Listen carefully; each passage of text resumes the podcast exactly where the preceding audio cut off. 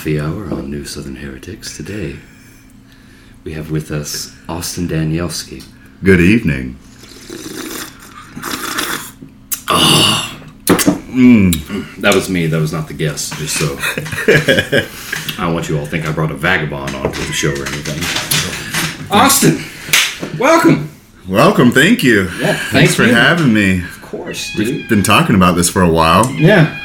So, how how long were you in the most recent place you were at? Uh, had ventured to is California, correct? Yes, I was in uh, California for about six months, from about June to December, and that was interesting. Of, of 2020. of 2020. I uh 2020. I went to Cali during COVID. That's that's the fun stuff. Uh which was not that fun.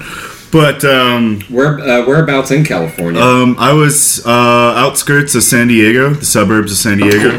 really south. Yeah, yeah. Uh right there on the border pretty Yeah. much, but great area. Uh I'm- mean it's an amazing place except for how expensive it is. Uh, San Diego is amazing.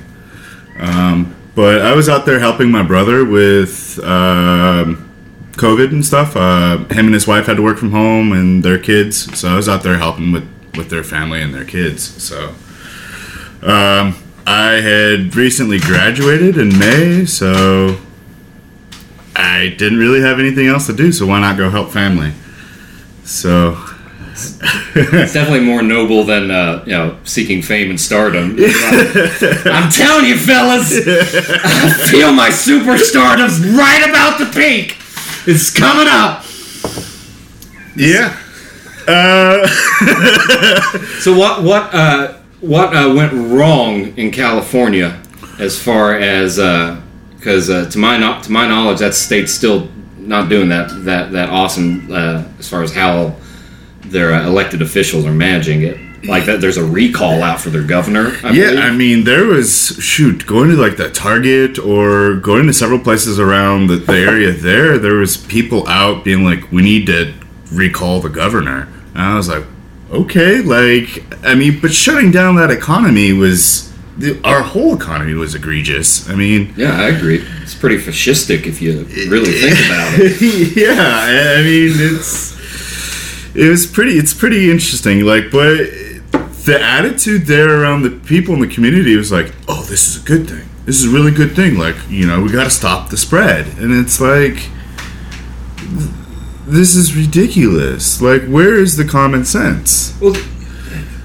it's it- not it- common, but no, it, well, it, it's not. And like, uh you know, dare I say, you know, I, I mean, I'm just an idiot, but like, there's, it's not very sensical either. Like the way that like, really most people handled it. I'll give it to the the Bible Belt though, like.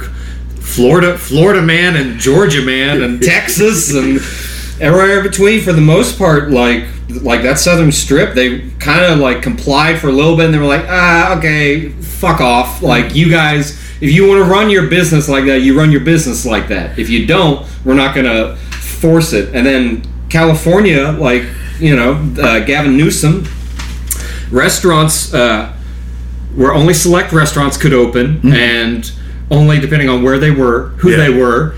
Uh, uh, uh, cosmetologists, yeah, you know. I remember I, I got uh, my hair cut outside at one of the local barber shops, and my beard was massive because I couldn't cut it or trim it. I mean, I, I'm not good at doing that stuff myself, so I like going to a barber. Right. But uh, they're like, you have to have your mask on. We can't do anything with your beard because you have to have your mask on while we're outside. And it's like, wow. And it's like, okay, let me get my hair cut then still. Let me give you business so you don't shut down and you're essentially another person on the dole. Right. Uh, interesting thing, I mean, coming back to Georgia from there, it was a culture shock in a way as far as the freedoms that are here that this state and the governments have allowed here is amazing compared to there. But it's is it protecting certain populaces? That, that's something that concerned me. Is this more of a backwater populace that oh we don't need to be concerned about them? Let's not worry about their health and safety. but and then on the obverse, like California, oh, this is the most forward part of the country. Maybe this populace is really what we need to protect the most because these are where all the engineers and the tech people are at. Right. Like That's we- a legitimate concern. I get that. yeah, and and that's it's kind of what I've seen as far as the shift in the concerns as far as all of this. One thing I find kind of interesting to touch on uh, what you're talking about is you know, the term progressive kind of just gets lobbied around. You know, it's one of these these buzzwords. You know, mm-hmm. and you say it, and you know, you, you'll think of pictures of like AOC and Bernie and the like these sort of you know left establishment woke mm-hmm. types and like it, it, it it's it's really not like to me like progressivism kind of goes hand in hand with conservatism mm-hmm. because you're looking at where's the dead weight on this tree the dead wood that we Yeah. can cut away so our uh, uh, our existing forests can continue to flourish Yes. you know and uh, what i find really interesting about um, you know 2020 and uh, the the bible belt and everything is and i think georgia was evident with it by it quote unquote turning blue it's that it showed how purple it really is Oh yes. and like like Florida at the same time, like like their governor's like like I know uh, he's not a, a popular person among a lot of progressives, but um, I like the shit that like I'm seeing him talk about as far as like how the state's going to be run. To be like, no, these things are not what we need to be spending our money on. Yes. And, like I, I, I, I like that because I don't think a lot of these things that California pushes as far as the progressive values are doing any good. Mm-hmm. Like and like I would much rather yeah al- align myself and support something that has good results rather than feels good doing it. Yes, I, I, I agree with that because it's like it, progress for progress' sake. Like, what kind of progress do you mean? Like, eh, like we're just changing things just to say, oh, us changing things is going to be good. Just be, change is always going to be good. It's like no, like conservatism. Like we need to back and forth because just saying, oh, let's just throw money at this and that's going to be progress. And and that's kind of how it feels. Is like, oh, let's just throw money at this and there'll be progress. I, I think that's been um, kind of the trend with a lot of the stuff that um, I've seen with uh, how Democrats get people to forgive them throughout history. You know, we're talking Okay. about the the the establishment Democrats. I'm not talking about people that like I'm a registered Democrat for Pete's sake. Fuck Okay. the DNC as far as I'm concerned. Yeah. But if I want to vote in primaries in Georgia, you have to register with the political party. Yeah, I don't like that. I'm, I'm not a fan of it either. Um, But like these, um, I, I might have lost lost my point, my tangent. But I I don't I feel that there's a, a history that they have that shows that by throwing money at something at a cause, set up a, a, a charity organization or something mm-hmm. like that. You know, a lot of people don't don't dig deep into it. One because they don't have time. Two, mm-hmm. they don't have the interest. Yes. And a, a third one, I think it's because it is intimidating because it, it shows you that your worldview has to be malleable, uh, malleable in a certain way. Yeah. You know, because when you get new data, you, you're supposed to be able to take it in and ad- adjust Adjust, accordingly, not just ignore it. But the, they'll create these sort of groups where and groups I mean like these charitable organizations or like these uh, like a new bureau has opened up and like the right wingers do it too you know but like like it, it's pretty easy to see through a lot of the right wing bullshit and I don't think it's so easy for a lot of people to see through it as far as uh, how the progressives uh, see what true progress would be Yes, I, I, I see where you're getting there. Like it's okay currently with Biden, Biden in office. Um, he's the white one right yeah, yeah.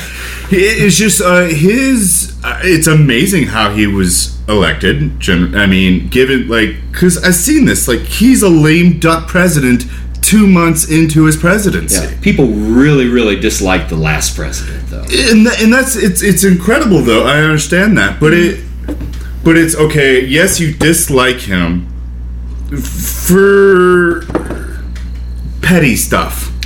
Some, some, some, some. I think that are that do dig into it and like have their logic like pretty sound. Hmm. I think they have their their reasons to which I can sort of like respect the logic of how they got there. Mm-hmm. But no, there's there's a good majority of of folks that became sort of like Orange Man good, Orange Man bad. Yeah. and like that just became the the That's whole, it. The It- it- it's it's polared. Yeah. Either one way or the other. And I just I bring this up because yes, Trump and all of his rhetoric that wasn't very agreeable with most people. He was at least a strong figure. You knew, like it's like the same with the evil you know is better than the evil you don't. Mm. And with Trump, you knew what you got, and he was a strong figure on the international stage. They, we might have hated him domestically, and I'm sure he was hated internationally s- s- still, but he was a strong figure for the United States. Biden, these first two months, he hasn't even held a major press conference. I've read different articles being like, where is he? Why hasn't he said anything? You know, it, it's like, oh, there's a crisis at the border now, and there's, Yeah. you, you, you know, we just had the most embarrassing uh, diplomacy talks with China, and it, completely terrible, and it just makes it, the whole White House administration right now being like, who's in charge here? Who's running this? At least with Trump in office, we knew who the fuck was running the show. Excuse my language if I can't say that. oh no, But- you. This is freedom of speech. You can say whatever you want. but th- that's what I'm saying. It's like we don't really know who's running the Democrat Party right now, or, or running the White House, uh, because there's not that strong figure there. We're going through a polar opposites. My guess would be still mostly the military running it. Oh, yeah. That that that would be my guess. They're the ones keeping us afloat, but I mean, shoot. I mean, Biden's been military gung ho since his first day in office. yeah. What, we launched, what, 133 airstrike attacks in, in Syria and northern Iraq in this month hit, alone? He hit Control Z to a lot of what happened over the last four years. Mm-hmm. Um, maybe some for the good. Some of it, I'm just like, why are you even doing this, bro? Yeah. Like one of them was it was um, I don't know if it was an executive order or a bill or something, but it was put into law that public universities couldn't uh, uh, segregate based on race. You you couldn't. Uh, you know, which uh, I, I'm kind of all for. I don't really think segregation has a good history or track record. No, no. Um, I kind of like uh, learning from other people. You know? yeah, I don't like the monoculture idea. Not a fan. you don't get great ideas out of it. No, man. Like you get, you get, you definitely see your circle shrink. That's for fucking sure. Once you start like babbling off ideas, where you're just like, I, I don't know, fellas. I, I kind of think that's bullshit.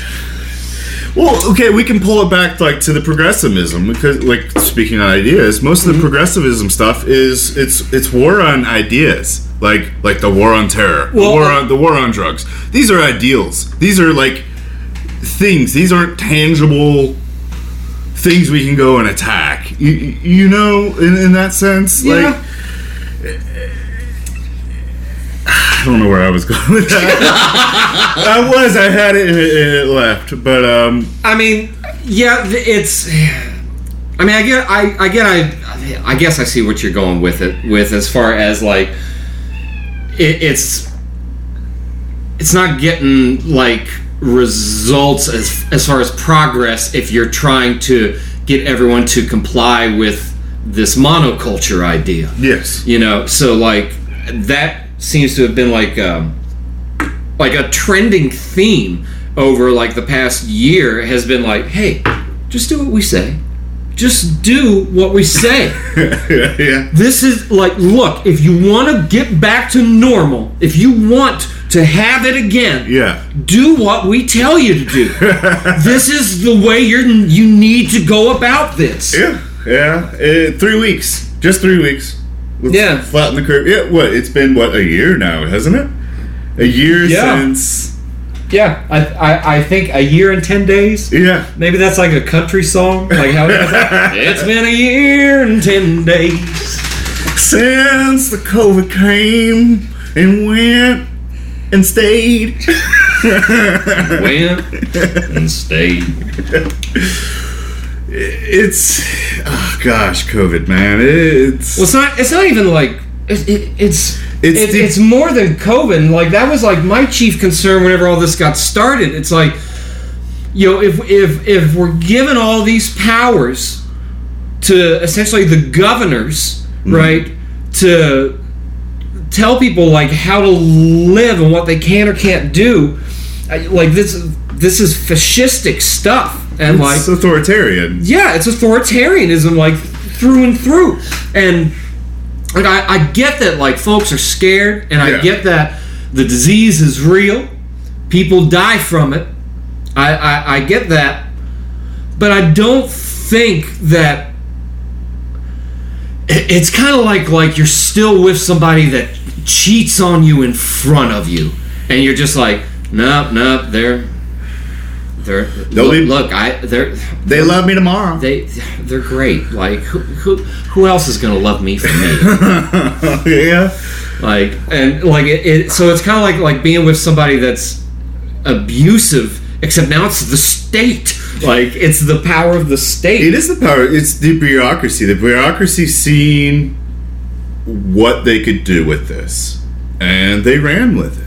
It's just like when when 9-11 happened. Like this is the most comparable comparable thing I can do with it with COVID is 9-11 because of what the state did with the power that we, us fearful citizens, gave them.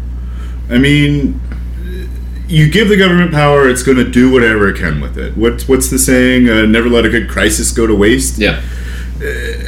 And that's exactly what's happening here. And people, they want the normalcy so bad that they'll they will comply. And that's really what most of this is is compliance. I mean, uh, I mean, how many people? It'd be to me one. Th- it would be if people were dying like it was the bubonic plague, left and right. We were throwing the dead out, you know, ringing the bells, bring out your dead. If it was like that, okay, let's lock everything down. Let's let's keep everything there. But I don't think I don't think it would I don't think it would stop it.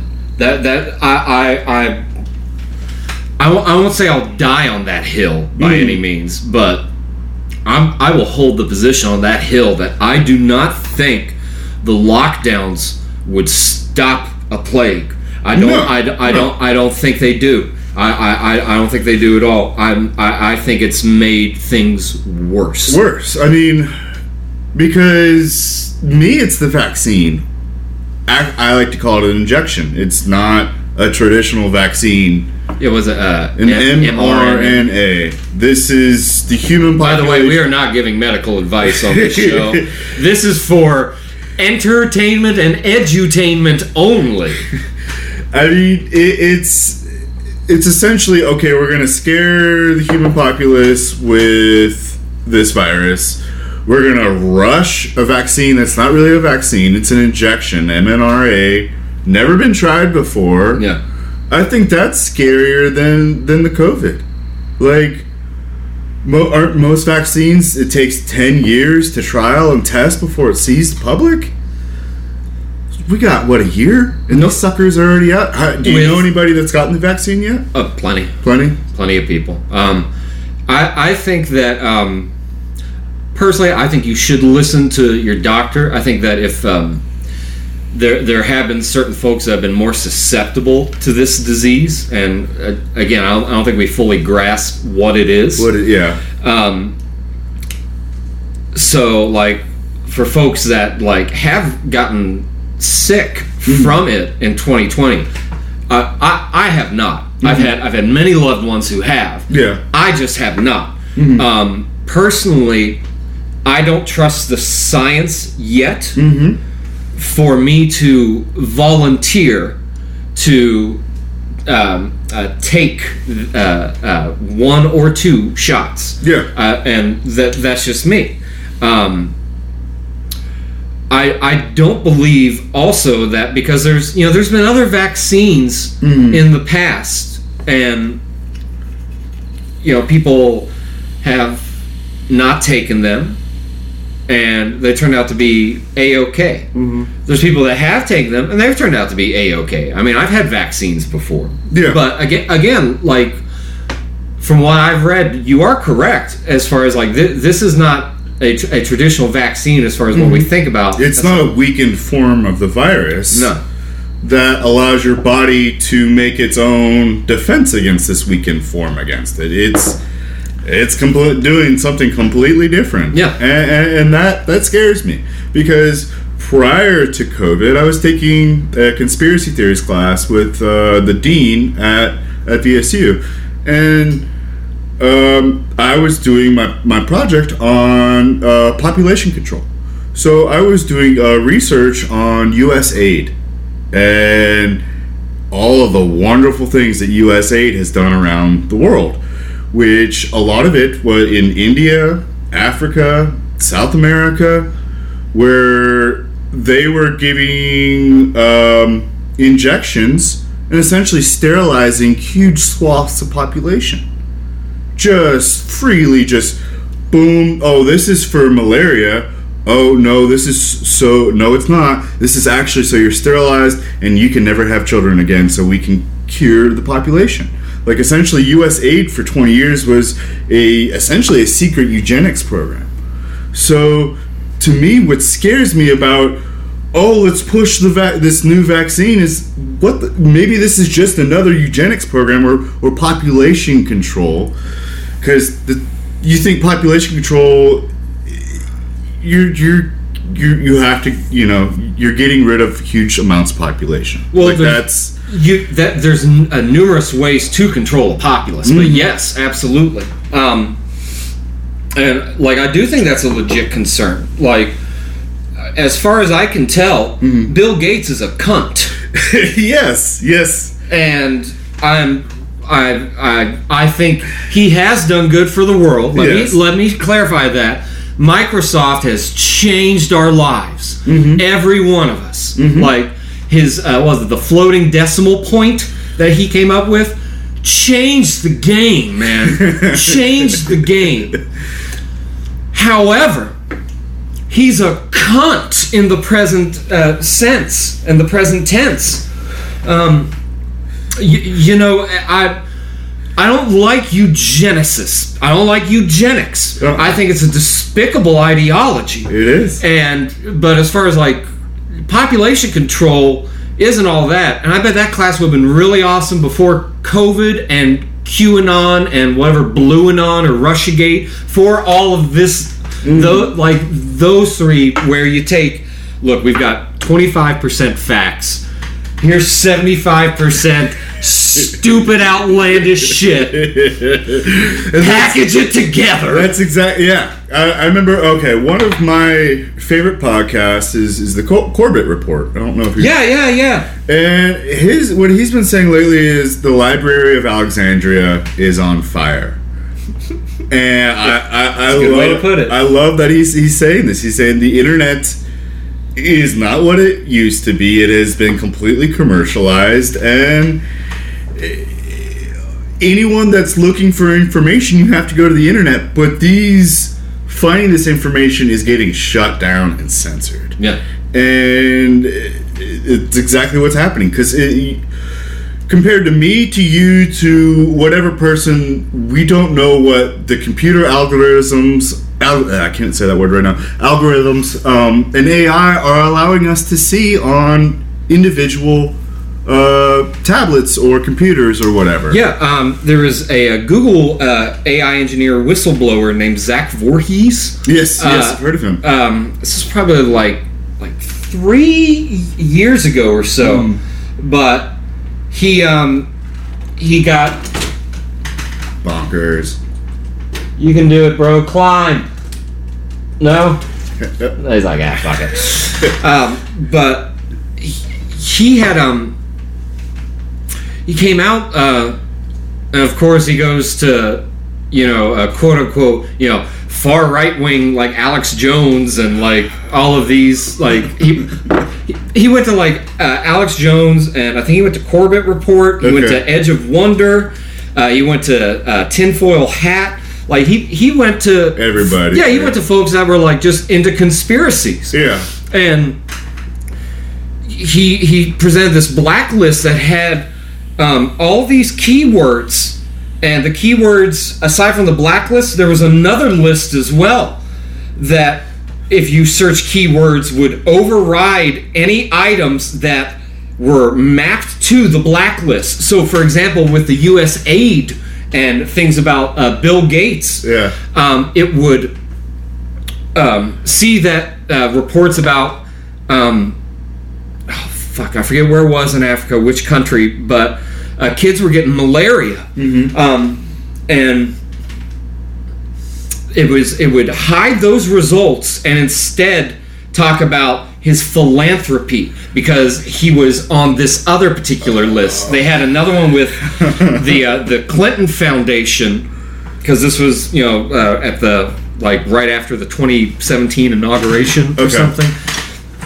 And this was like when QAnon had like become like a big whisper in the conspiracy world. It wasn't yet like Trump is underground with Mike Pence clawing through dirt, saving kids, Saving and, kids. and you know, and Oprah Winfrey's over in the corner sitting with sitting with Hillary Clinton. Drinking the blood of some poor toddler, just looking at each other like, "Well, what do we do?" What do we And do? I would just keep drinking. Gotta get that adrenochrome. You got to. so it hadn't developed to that, but it was like on like uh, the Epstein Island shit and the Clinton Foundation uh, having ties with some of the Gates foundations and like the stuff in Haiti where they were caught like trying to steal orphans. Like Laura Silsby was caught uh, with uh, thirty or forty kids Oof. they weren't. Uh, some of them were not even orphans. Let me let me yeah, let me backtrack yeah. that. Like some of them were just missing kids, like that they were trying to smuggle out of Haiti Yeah. and I believe uh, into uh, the Dominican Republic, so then they could charter them out of there. She got caught, and she was looking at like like thirty plus counts of uh, kidnapping children, and Bill Clinton himself uh, paid a visit to uh, to the island. But I mean, point being with all that long tangent is this blacklist showed Yeah. that like all of this stuff had been like set up to be like no we understand people can access this information but we're not going to give them an avenue to it Yeah, yeah. That's exactly that's exactly it. Like it, it's don't you, you're getting shown what they want you to see, and that's kind of where I feel like it's at. It, it's it's a essentially AI driven humanity, and yeah well at least where the- where's the free will at? yeah at least through the channels of communication you know what i mean mm-hmm. um, but then you would have to argue that it's a human right to like have access to Twitter or or Facebook or Instagram or any of these things.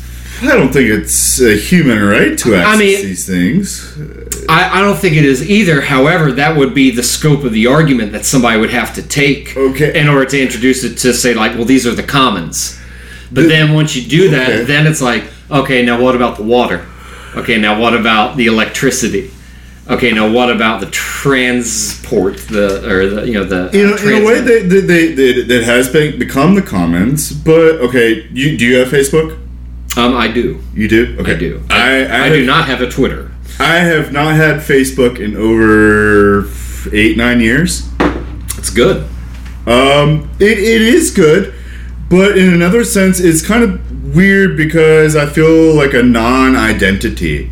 Like, um, I found out about a friend's death last night uh, just by happenstance because I'm not connected to the commons as far as that, and Right. it's and it's not it's not i would rather find out that way about certain events instead of oh let me check facebook oh a friend's dead and there's a whole bunch of you know sad people with that you know when you learn news like that it should be a human connection with it but and so so so in some ways, like I I, I, feel like a non-identity because not having Facebook, and in most ways, I feel it's great not having it just because. uh, I'm not stuck scrolling through all this stuff and, and seeing essentially everybody being angry.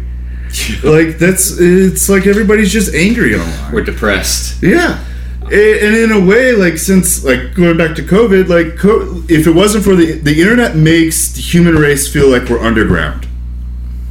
Like with COVID, we were able to go underground.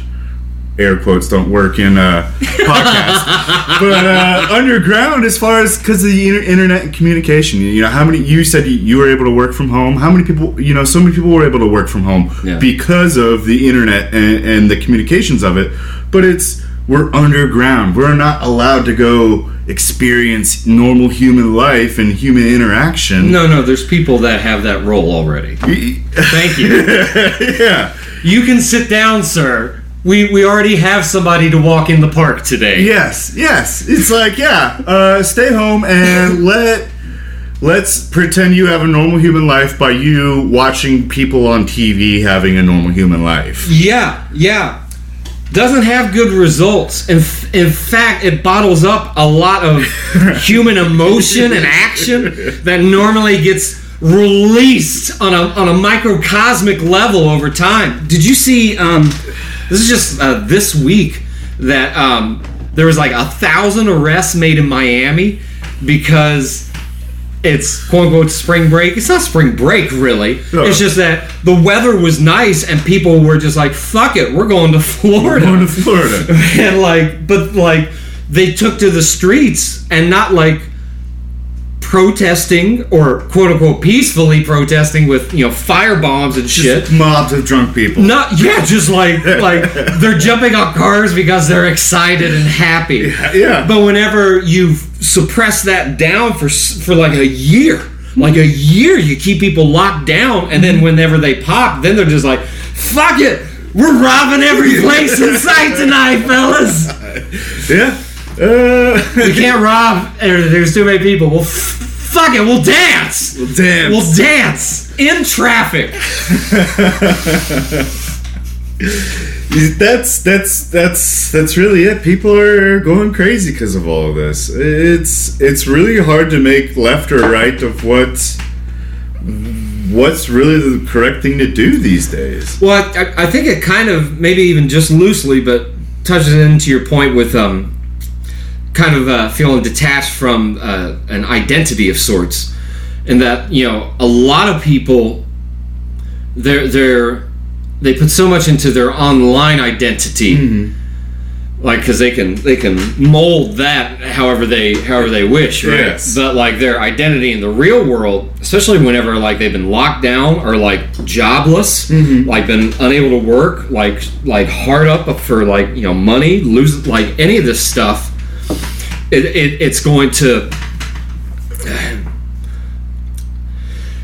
it's it's going to fuel the need for that other identity, that that real world identity, to get recognized in some way and to feel alive. Yeah. And I, if it's only like it's it's kind of like they're preparing us for a purge in 10 years you know what i mean Yeah. like where like everybody stays locked down and then okay county b 24 hours enjoy it Yeah. Yeah. but I, I, I feel that if if people don't if people don't have an identity and they're not able to socialize with people like out in the real world then it becomes a lot easier for them to just sort of like flock to a mob Yeah. because like the mob that's where the people are at and they haven't been able to be around people and they just want to be a part of something Yes. And the thing with the mob is the mobs are not rational. Uh, we've known that for a very, very long time. The Greeks knew that, uh, and that's that's coming back. I guess going back to the Greeks, it, it's where was I going? Oh shoot! It's the difficulty with podcasting is I'll hear somebody talk and say something and like three ideas will pop up yeah, and then I'll try to like piece it together I'll be like which one what to go to? what fuck what was I saying? Fuck! Were we talking about skate parks? No, I don't skate. What was I talking about? But um, be- before, because I, I don't want to spend like like our, all of our time just on like this, yeah, yeah. on, on harping on like this stuff. Um, but what do you what do you think the benefit has been, or some of the best benefits has been from unplugging yourself from social media? Um, really, not being concerned with other people. Um, that sounds bad, but but not dealing with. Uh, uh, you know what the petty stuff people put online. Not having to deal with that and be able to focus on me because really, like a lot of, like you said, you put a lot of your identity onto that ad- online identity, and it's like I am myself. Like, like mostly, if you want to contact me, you gotta know me in person. You gotta have my phone number or have my email address, which I really don't give out to many people, but that's okay. Like, it's limited communication, but the communication that I have with people is meaningful. Like, if there's news that I need to know, like, I mean, I'm online, I'm reading a bunch of news, but if it's like personal communication, like personal stuff, someone's going to tell me if I'm, you know, if it's something I really need to know. And I really like that because there's more integrity in that. It feels more community. Like I feel that's one of the things that's really missing is just a true sense of community that you don't get online. No. Like, yeah, there's a whole bunch of niche stuff that anybody, okay, I like this, this, this little niche thing. Yes, there's an online community for you to find that niche group, but it's like, you, it's like you're pigeonholing yourself into these little things. Like, okay, this is all I have to be about is this one thing. And it's like you're pulling yourself away from other things that you could experience. I get that. I get that.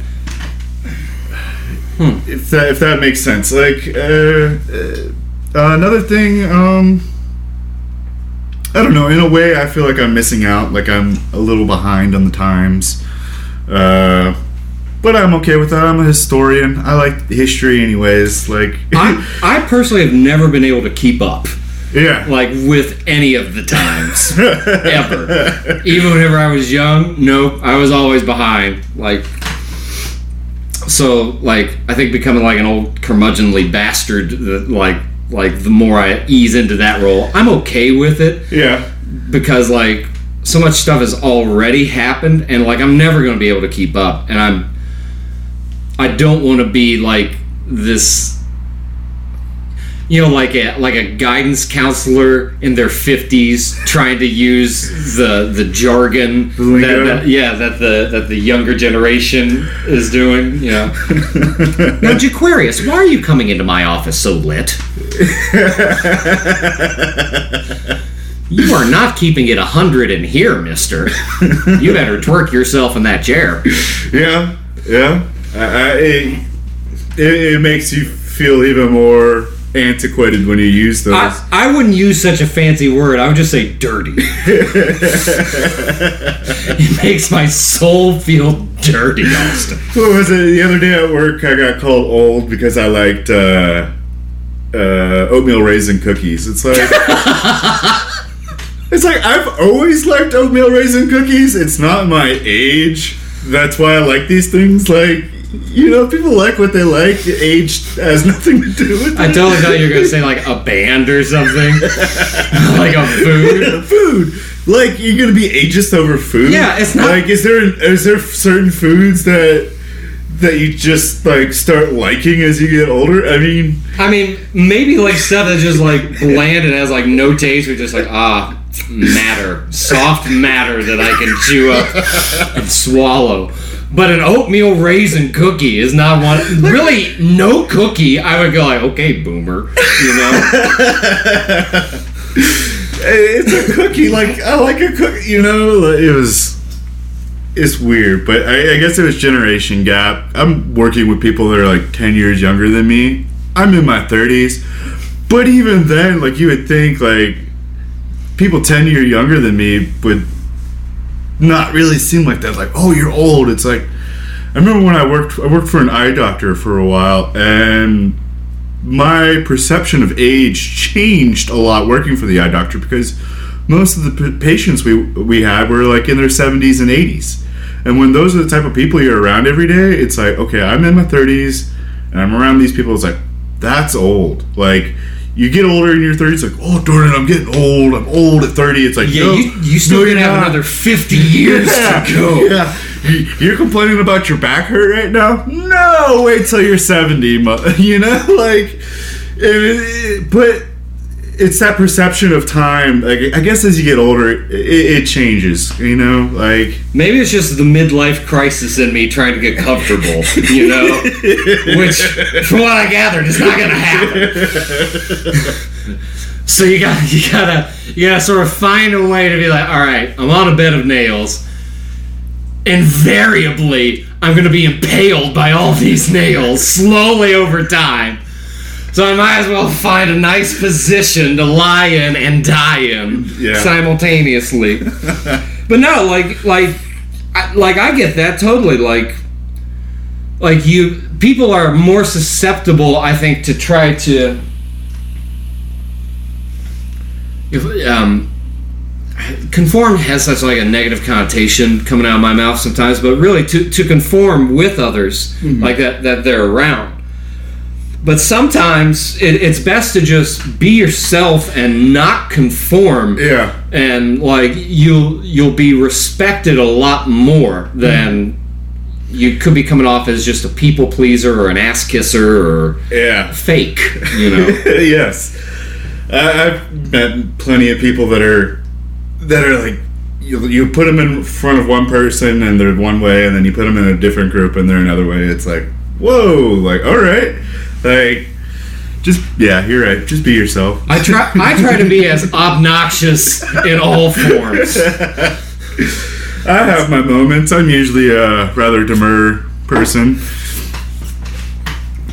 Definitely not as high wound as I am. yeah.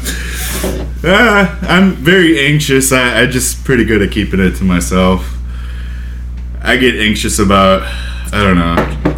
I feel like a lot of the idea, like in America, there's so much divisionalism, and I feel like there's got to be something that's gonna bring us together. Like I was thinking about aliens the other night. Like man, like would if aliens showed up, would we like be like, whoa, like holy crap, like we shouldn't be hating ourselves because we should love another, you know, other humans because there's this other race out here that might try and kill us, you know, Right. an alien race. But then, then I was thinking on the, you know, like that the question of do you believe in aliens? And I was thinking of both sides of that, of like people that don't believe in aliens. It's like, re- how? I don't understand. Like, how do you not? Like, how? Like, to me, that's so egocentric. That's to me is like if you're like the most hardcore atheist there ever was, mm-hmm. you know, where it's just like no, there is no intelligent life like anywhere. Yeah. like like then like which I don't I'm not an atheist like even hardcore at that but like I don't see how you could not believe in aliens or like even like ponder like it at all Okay, but then I, then I expounded on that idea a bit more. So, okay, if we are the only creatures of intelligence in this universe, wouldn't that make us even more extra special than we are? And then it made me think of like, we, so we essentially we are the aliens in the universe. Like, if, if that's the case, we are the aliens. And and it made me think of like, why is this world such crap? Like, why would we like if people believed it like that way? Like, wouldn't we make this so much better? Wouldn't we make this world so much better if we knew like, hey, whole universe is counting on us. You know, like we're it. Like, we should be doing a lot better than diesel trucks and you, you know and, and, and back scratchers. You know what I mean? Like don't know, as back, far as that. back scratches coming, coming, coming as a as a fellow who lives only with a cat. A back scratcher I, I, I meant more of just like the novelty, like sh- kitsch Ah. stuff that Ah. human race has come up with. It's like i- if we are, if we're it, don't you? Shouldn't we be doing more with it? I think so. I think so. Um, and one, th- one, one thing, and there's numerous, but one thing I've never been able to grasp, and until I got like older and into conspiracies and false history and like scientism and all this stuff, that I was able to. Um, I'll, I'll, I'll, I'll pour some more. Oh, that's fine um,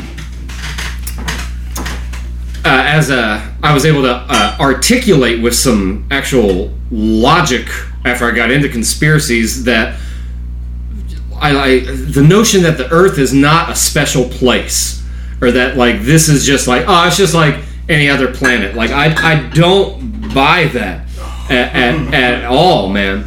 Like I, I just don't. Um, and there's to to me, no, no. Granted, I've uh, had a, a fair amount of um, intense psychedelic uh, moments in, uh, particularly in my twenties, um, Yeah. to where I saw entities that we would call aliens. Yes. You know, and I, like that was kind of enough for me. Like seeing stuff on like mushrooms or DMT or even like m- mental hallucinations on like like LSD or like synthetic like stuff that I tried in Philly. There, like it, it, it made me believe in aliens. Um, that doesn't matter. Yeah.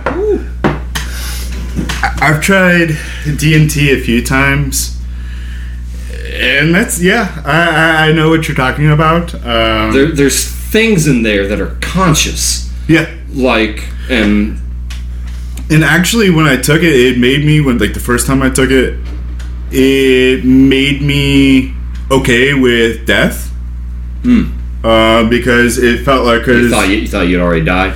No, it, it, it, it was sh- essentially it felt like it was showing me what the process of death was going to be like, as far as because it's a completely out of body out, out of body experience. It felt like to me, and like when you're leaving, like going through the vortex as they call it, those entities are there being like it's okay it's okay it's okay and it just made me think of okay like I'm so used to this body and this form. When I left it, there was entities right there reassuring me that it was okay, that this was like a natural process. Like it was like, hey, this is what it's gonna be like when you die, hmm. and it's gonna be okay to leave this form. Like, and I was like, it was a very relieving kind of thing to me because it was like, all right, well, thanks for showing me that. Like, I, I mean, yeah, death is scary in and of itself, but when, when since I've seen a little bit of that process, it's not this overbearing thing. Like, holy crap, my existence is is done with. It's like, no, you're changing to a different form of existence. Yeah. it, it kind of felt like that. Yeah, the you know the the shamans in America, you know they, they believe that you know uh, DMT you know which is in ayahuasca, like that's what happens when you die Yeah. is that you are blasted off to uh, somewhere off of Orion's belt, Okay. which you know pyramids are all Yep. like the three pyramids all line up with Orion's belt, like, Yeah. and that's all over the world, and that whenever you go there, you, you you have to answer for the life you live. Yeah. So my my guess would be that aside from yeah, our, our energy breaks three death provides a way for our energy to break free of the third dimension Yeah. and to experience fifth and sixth dimensional existence. yeah. So I I would I would think then that if you if you don't evolve, you would get put back into Earth. You would go right back here. Okay. That like the notion of like reincarnation, and everything. I, I think that is that is totally true. I think you would have to do something a life of pure wickedness and intention of Yeah. wickedness to devolve Yeah. to a, a lesser i guess it would still be fifth and sixth dimensional you know what i mean Yeah. but um the antithesis of the the welcoming arms like whenever the first time i took dmt i nothing happened like to me maybe i didn't remember it i've heard people say that before to be like like i didn't remember anything until like my like third time and Okay. then and then like My it- third time was my third time was weird that's that's when like I actually broke through and okay. I, I think I said I this- guess I'm fortunate that I broke through him the first time. I, I, I don't think I, I don't think I had enough. I don't Okay. think I, I don't think I was doing it correct uh, correctly. Um, but yeah, I was um I kept my eyes open while like I was initially blasting off because I thought that like because I had heard about like uh, you know the jungles uh, and ayahuasca experience you would see like the elves come out Yeah. and so I'm expecting that, and I see like everything just sort of like change, and I start seeing there's something in one of my paintings that sort of steps through in the painting. Okay. Now, now granted, my eyes are open, so I'm just like, there's something in that painting. This is weird. and then I like different. well, it started getting like really hard to keep my eyes open, so I like I closed them. I was like, "Holy shit, there's a lot going on in here." and so, so I kept my eyes closed, and I was like flying through the crystal city, Yeah. like and like, um, like I.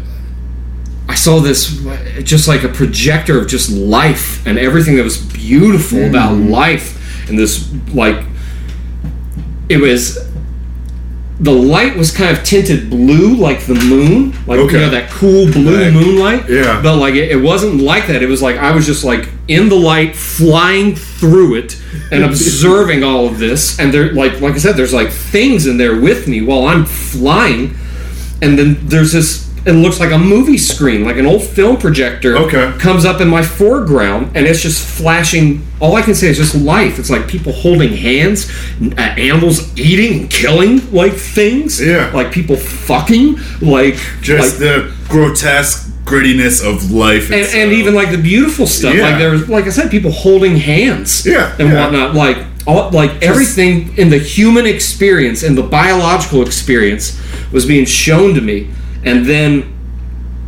I, I, I wish I because that was the hardest I had ever like Yeah. so I kind of wish I had like chilled out and not had my eyes open. but I was I was fixated on this thing that like because like I said the whole living room just sort of like changed. Yeah. like the, the shape of everything changed, and even like um the the colors that like closed eye visuals like after I started calming down that you know you'll see on like like magic mushrooms or Yeah. something the geometry was way different. It was like very rigid.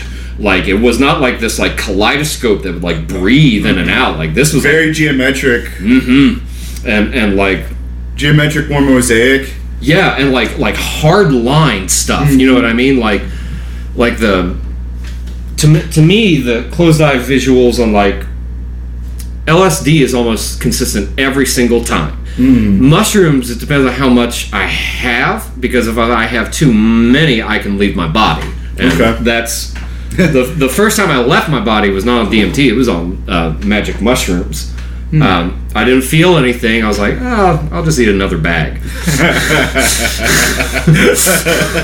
All right, Terrence.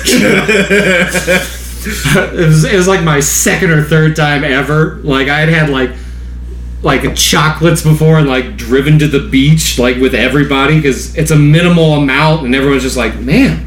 I can see really well at night. I don't know why. It's like because your pupils are the size of quarters. yeah, of course you can see good if you're letting in all light possible. yeah, you can see X-rays from a mile away. We are the aliens. Yeah, I, I, I kind of feel like that. We are. Um, Do you do you think that maybe we're I've heard this before that we're we are mortal gods, but you know we we are we're immortal men having uh, a mortal experience, right? So we're we're immortal but having a human experience. I've I've heard it a different way. It's uh, we're we're not humans trying to have a spiritual experience. We're spirits trying to have a human Hmm. experience. Yes. Yeah, I was told that on an LSD trip one time, and I was lost for 20 minutes. I was like, "Whoa! Why'd you have to like drop some kind of cliche, profound knowledge on me?" But what, what they call it, truism or something. But like there, there is something like, you know, things are cliche a lot of times because they're so true, but they get overused that it loses the, uh, the, The initial- Yes, yeah. Um, because I remember, okay, my my third DMT trip, I did it and I was instantly transported to an alien spaceship, and I was there and I was lying on like a doctor's chair, Like on your back or like, on the back, style? and there was like two or three nurses doing work on my brain, like, and as soon as I realized like what was going on, they're like, "It's okay, we're just fixing a few things," and I was like, "All right." And then like they would fix a few things, and I'd feel even better and even better, and I was like, and through the, the whole process, I started like cheering them on because they were like, we only have so much time. Like, let us fix what we can fix. And I was like, all right. Wow, And that's I- really vivid. uh, yeah, and I was like, do what you can, hurry up, you're doing great. Come on, do what you can. And I was just encouraging them, and they were just doing whatever alien stuff, just trying to fix whatever was in my brain. And I was like, it was the most vivid experience like that I've ever had. What- that was did- the last time I've actually ever taken it. Well, yeah, some, something like DMT. I, I do I do not. Uh,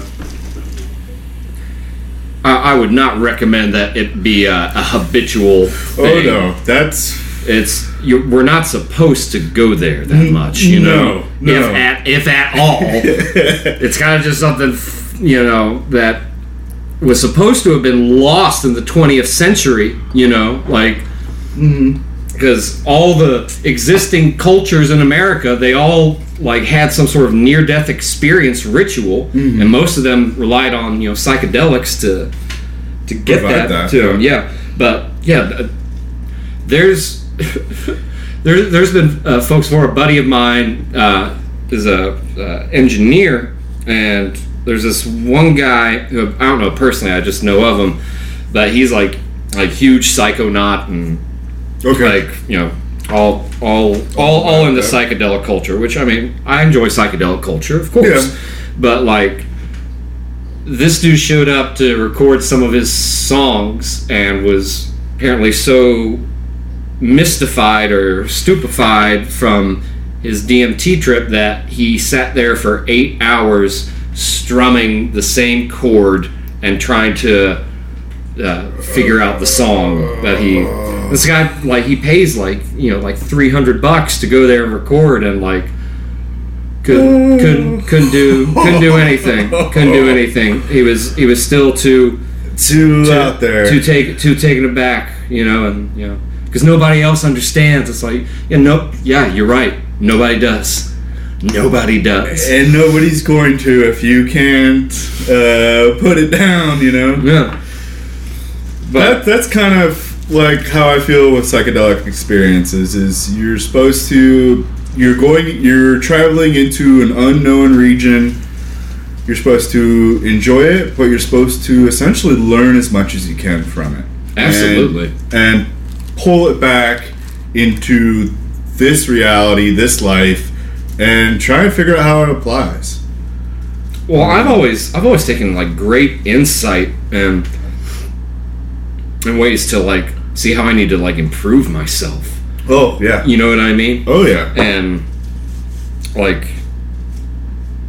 and you know sometimes you get you get some closure from taking action from knowledge you gain from a, uh, a psychedelic journey and then other times you're literally just tripping you have no idea what you're fucking talking about you Yeah. know what i mean Yes. like there's there's moments of uh, lucidity as far as uh, uh, mental thoughts. yeah Yeah. Well, it's kind of like the um, like a metronome.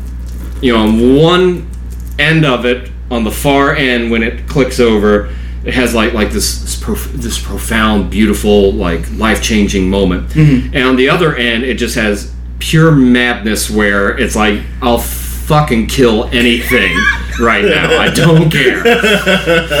And it's just it's a metronome, so yeah, but it's at like two thousand BPM, so it's just just bouncing back and forth. Oh, there's a happy medium in there. There, there is.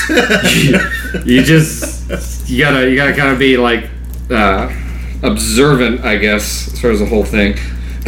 Let me ask you this: Aliens. Do you think they would come from space, or do you think that they're like already here, like interdimensional, like like these DMT entities are? See, that seems the most reasonable. Is that aliens are already here? They're just on another dimension. That's what I think too. I think they can interact with our dimension. Mm-hmm. You know, I think other than military craft, I think that's what a fair amount of UFOs are or UAPs, as Mm-hmm. Yeah. they're called now. But yeah, like I would, I would think that they're like, like in the oceans or undergrounds as much as they would be in the sky. But I, I don't think they're coming from other planets. Like I, I think they're already here. Here, yeah. Like, yeah, I, I, I can agree with that. Um, and it, it, that's essentially what I was saying. How egocentric it is to think that there isn't other life forms out there. That you, you know, why would an alien have to show us on a fo- in, show us that they exist in a form that we can see? You, you know, Right. like why do they have to come down to our level? Why, you know, aren't we eventually supposed to go up to theirs? Like that kind of sense. Mhm. I I just don't see like if if it's the notion of like Earth is insignificant and we're just we're just one one of billions of potential solar systems like teeming with life that are out there in the infinite vacuum of space. Mm-hmm. Why would these guys travel all this way to come to Earth? Yeah, I mean, if there's nothing significant or special about this place, why would they travel all this way it's to, I, to get here? and then not show themselves. You know, Yeah. let me let me travel to let, let's let's go to France. We're supposed to go to France for a party. Oh, how long does it take you to get to France? Okay, and then we get to France, and then we don't go to the party. you know, it's like Guys, I've been thinking this Airbnb is really nice. Always stay in? you know, it's like why would you travel so far for something and then and then not? Yeah. Like, so I like I like where your your idea is coming from. Like, it might have to be from here, wouldn't they? Like, It just makes more sense. It makes more sense to me if if what we see, like like Earth being the planet, if it's like no, this place is special. Like, so you could argue either like uh, the Matrix idea, or uh, you could argue um, some sort of uh, divine creation. Either which way, you need a programmer to get it done. You have to have somebody that would have initially built the code yeah, of the building blocks of life to be able to, to do all this.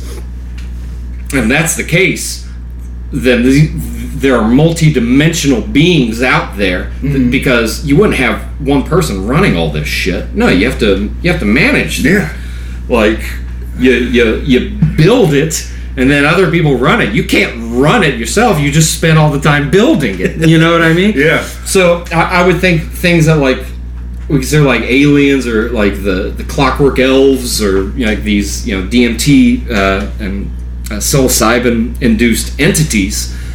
Um, I, I would think they're lesser gods. Like Okay.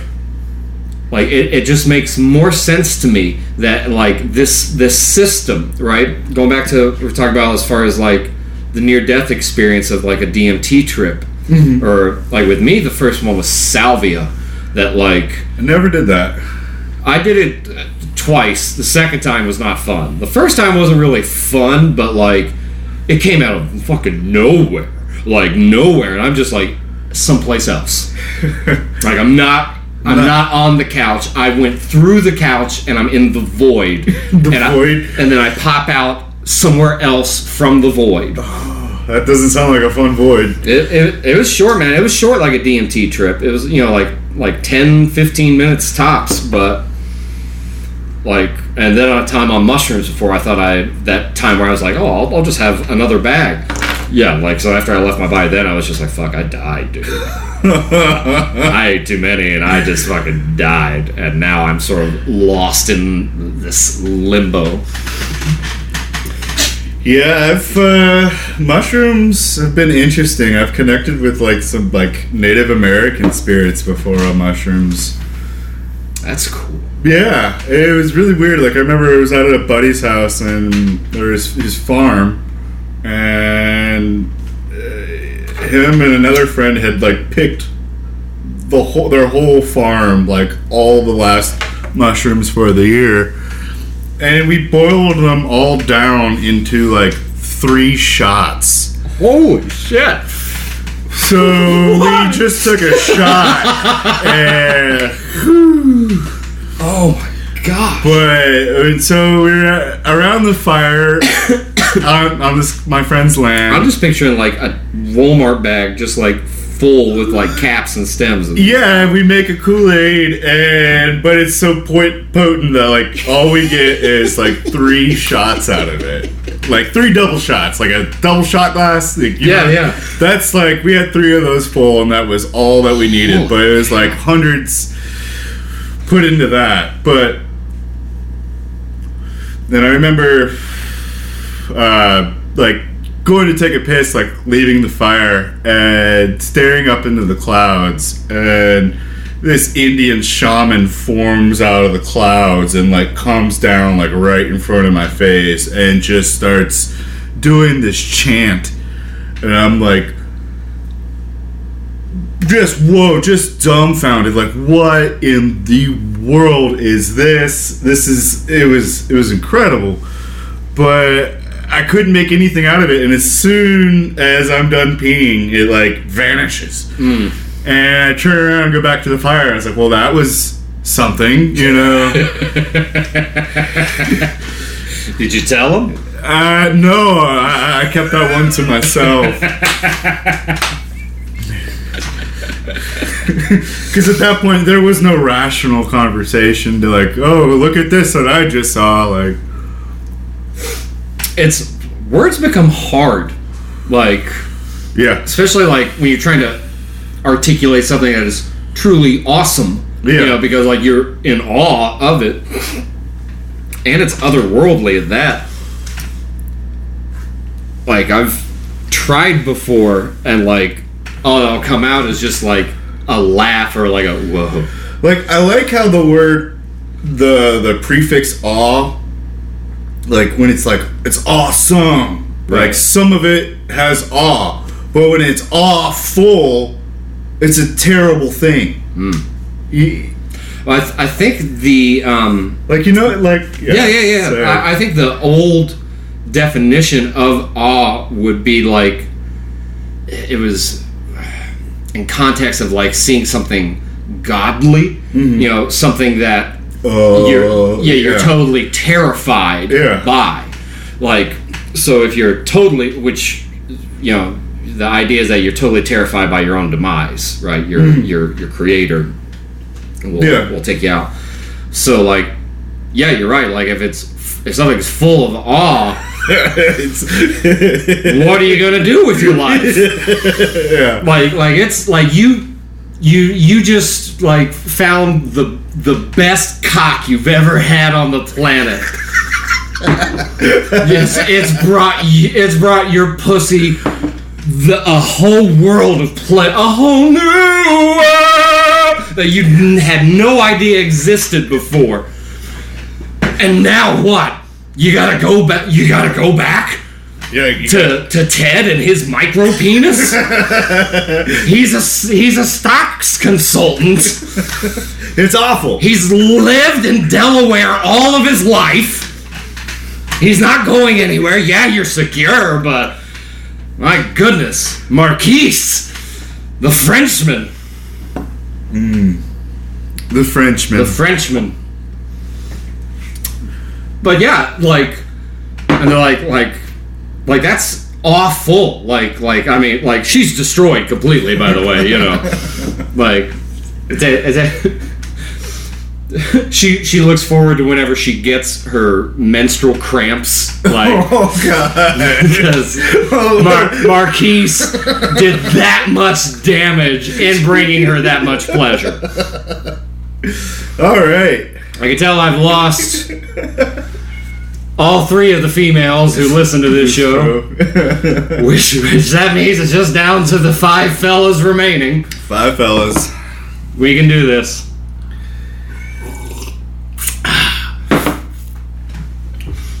I do. Uh, I have a I have a dictionary app. Okay. So I like um, like I like words, and um, anytime if somebody uses a word that I don't know what it means, I'm always just like, like, No, I'll do that like what's that word? What's that word? all the time. If I ever come across a word I don't know, I instantly look it up. When I was a, a little boy, I didn't uh, I didn't have many friends other than uh, other than my brother, and I didn't I didn't like reading fiction because I was like I was so accustomed to you know movies. I'm just like oh, it's taking forever.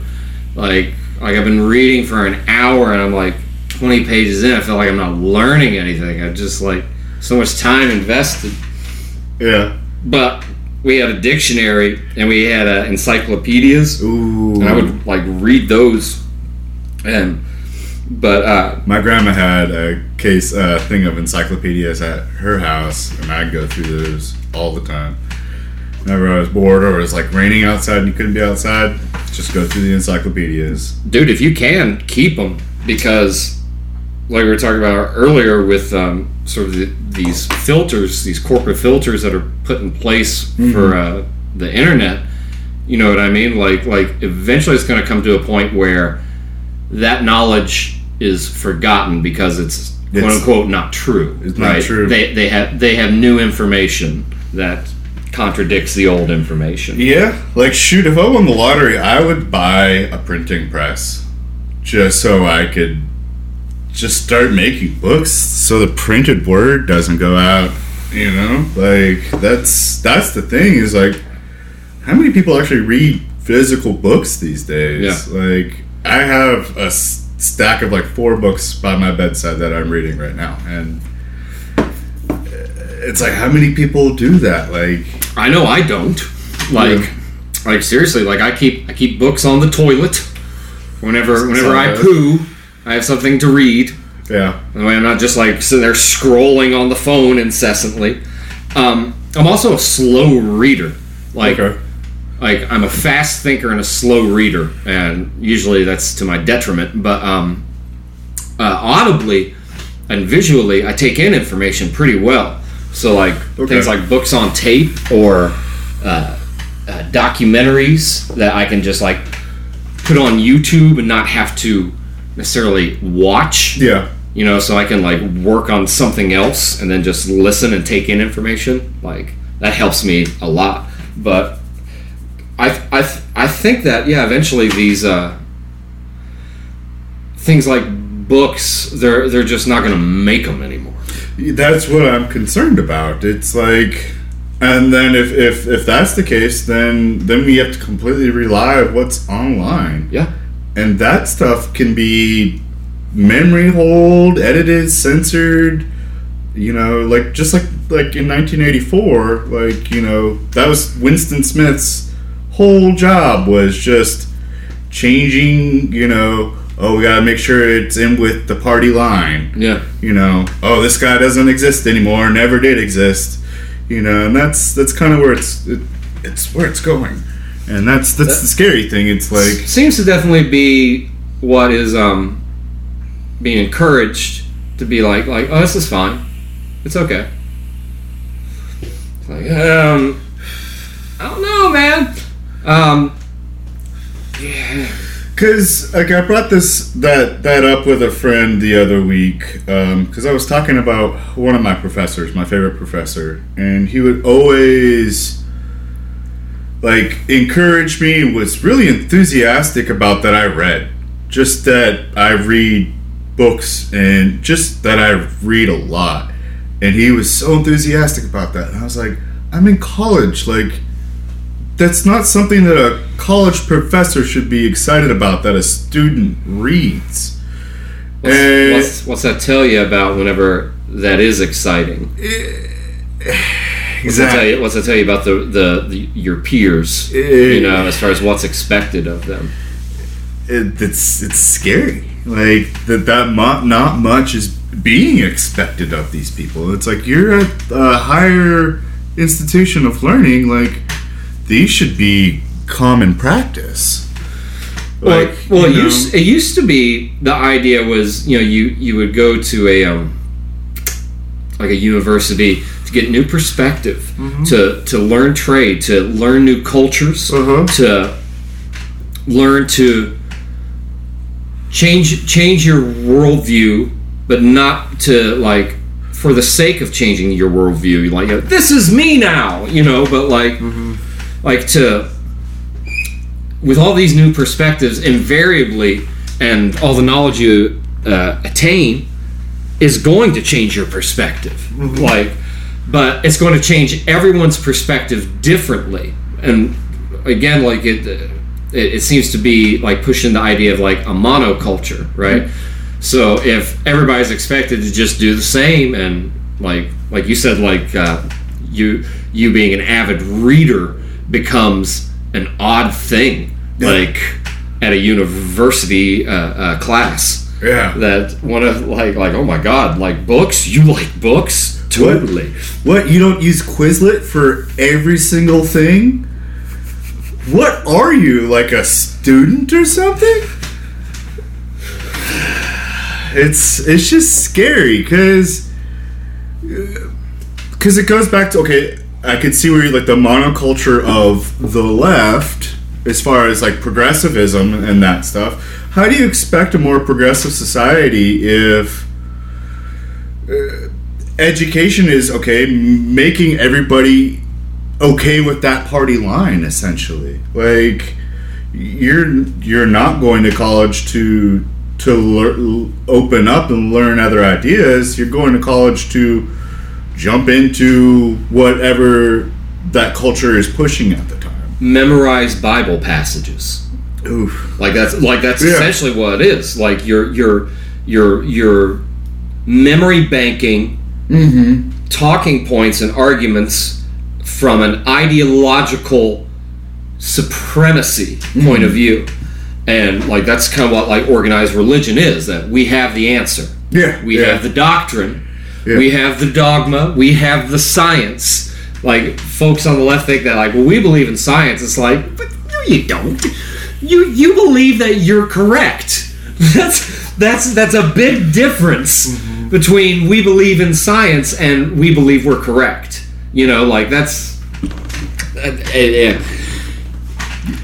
I, I don't think because like I've got a lot of friends like like I've been like a left leaning fellow like most of my mm-hmm. life, and then I saw like people's brains just sort of break over the, like the past few years, and then like you figure like well it's people are just anxious and angry and revved up, and it'll it'll calm its way down, and it's it's not calmed its way down. Mm-hmm. It's it's it's new aspects of American culture. And it's like yeah, like the this idea of like left versus right until you're able to sort of sit back and objectively agree and disagree depending on the argument with both sides like the idea of like a a, a monoculture or whatnot or this uh, supremacist ideology taking place is, is going to become the establishment. Mm-hmm. no matter like no matter which side it is. It just alarms me that the left is like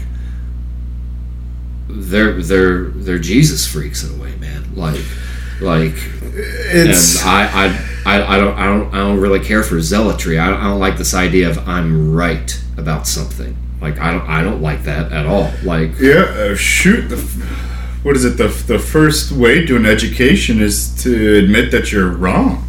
To admit that you don't know everything, that you don't know anything. I mean, the moment that you start saying that, oh, I think I'm right, is the moment that you shut off your brain to allowing in new ideas. Um, and yeah, you like education has become like a banking system. Like, oh, the teacher has all the knowledge and he gives the students little receipts every day. It's like, no, education should be being able to have conversations like this, being able to freely express. Like, I'm huge proponent of dialogue, not a debate, dialogue, free discussion. Like, as long as dialogue is is able and open, I think we can conquer all the challenges that face us in this world. But the soon, the second that it goes to a debate where, oh, I have to be right about this, or you have to be right about the, it's wrong. It's it's not gonna fix anything, and that that's the way it should be. We should be a bit more pragmatic because we've all seen the way politic politics works in this country, and we've also seen that it, it doesn't really work. Guess we gotta just burn it down then. You know, I don't want to burn it down. It's just, it's, no, I don't either. I'm not. I'm not about it's, that. It's just this this tit for tat for, for voters, and it's like, but you're not doing any positive good. Like there, nothing's really changing. It's you're just pointing fingers at each other, saying you did bad and you did bad, but I did good. No, I did good, and it's not really fixing anything. And I mean, I consider myself an independent. I'm not beholden to any party. I I am beholden to myself. I love the United States of America and what this country has done for me, and I would like to do more for it.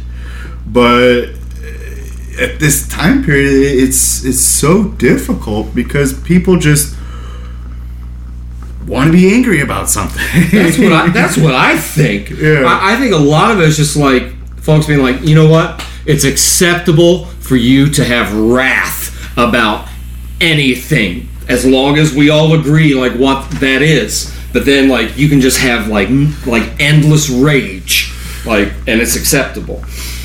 It doesn't matter what you do with that rage, as long as your outrage and this wrath that you wreak havoc uh, on to your community or whoever is within the church guidelines. if it's within the church guidelines, Yeah. then then you know, like burn them all, you know, and like you said, the dialogue is essential because you have to be able, just like in a relationship, you have to be able to call people out on their bullshit. Mm-hmm. I agree on the problem with people that are politically minded, regardless of the party. Mm. I agree whenever they s- vocalize that there's a problem with X. I normally agree with them. Yeah, there's a Yeah. problem with X. Of Yeah. course. How do we solve that problem? Well, I'm probably not going to agree with you. we'll have an open mind though. Like like I'm willing to like listen. I'm willing to give a platform to them. You know what I mean? Yeah. But the like it, it all depends on like what we're talking about, man. Like I love the First Amendment. I'm a very big proponent of our uh, the idea of uh, the Constitution, the Bill of Rights. Like I like I I like those I. I, I like it. I, I am I am all about it. I, I like the Second Amendment as well. Yeah, I too. like the idea that a foreign country nor a domestic uh, uh, a terror tyrannical threat can take on the largest army in the world, which is the citizenry of the United States. And our residents as well, because a lot of them aren't citizens, but they are packing heat as well. I'd be concerned if you weren't. So, like it's yeah. Like I saw. Did you see about the that awful shit in uh, Boulder, Yeah. like the grocery store and whatnot? Like, and I as as as soon as it happened, there was I forget who it is. It was a pair of writers, but they wrote for all of these different uh, publications that were geographically centered in the in the uh, headlines. So like like here would be like like you know Georgia or South Georgia or North Florida, but they were all about experiences like new surge in gun crime and like you know like uh, lobbying for like gun control and whatnot. It's like this is something I I agree with you. It's a problem whenever we have sick motherfuckers going in to public places and murdering people. Yeah, it's not good It's not good at all. at all. The solution to that is not to give people that are abiding by the laws into the hands of uh, would be criminality because they would all become criminals if they don't comply with turning in like a certain type of firearm. I don't agree with that at all. When people will make that what I consider to be a straw man argument uh, with the um, like like well somebody somebody's allowed to buy a rocket launcher or a tank The I'm like, extreme, huh? yeah, I'm the like- slippery slope. yeah, I'm like, good lord, dude. I mean, if we're gonna argue on the principality of it, as far as the logic based on having a constitutional argument, then yeah. Yeah, he can buy that Then, yeah. RPG. Yeah. yeah. Because guess what? If he tries to do something nefarious with it, he ain't gonna last long. Uh-uh. Not in No, America. Not in America. That's the beauty of it. yeah. That's the beauty of it. Yeah, it makes me think of two different quotes. Is like the the the Samuel Colt. Colt is like the what was it the the gun is the great equalizer. Mm-hmm. You know, and then the If you, other if you believe in, in women's rights and protecting yourself, get a fucking gun, ladies.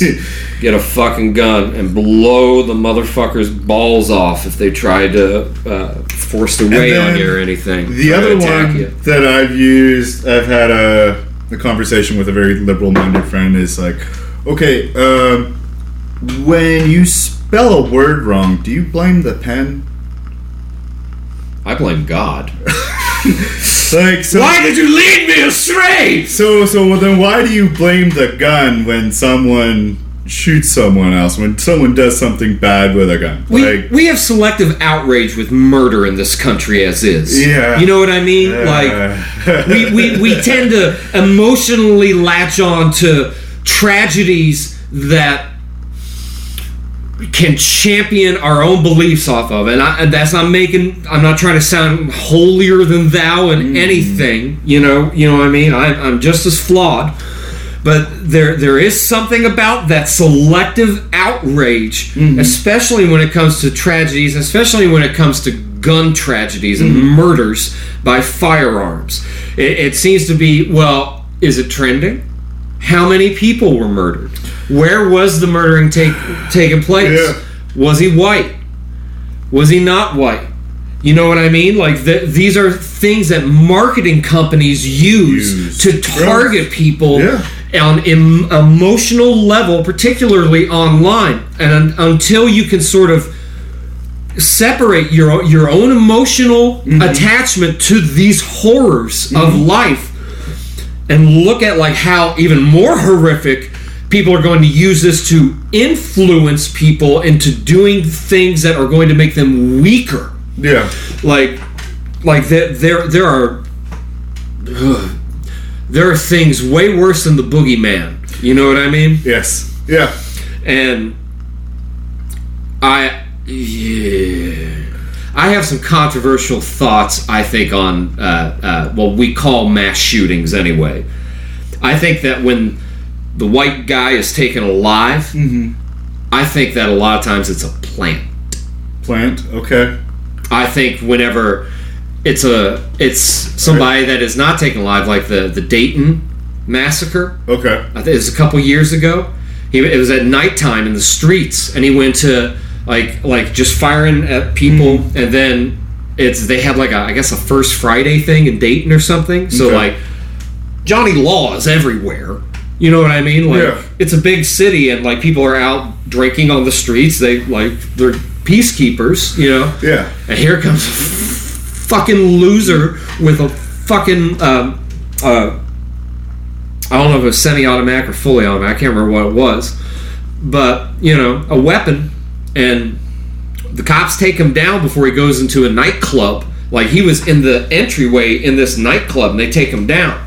That to me is not a plant. That to me is a surprise. But like, there's like the the one loser that uh, uh, shot up the church, right?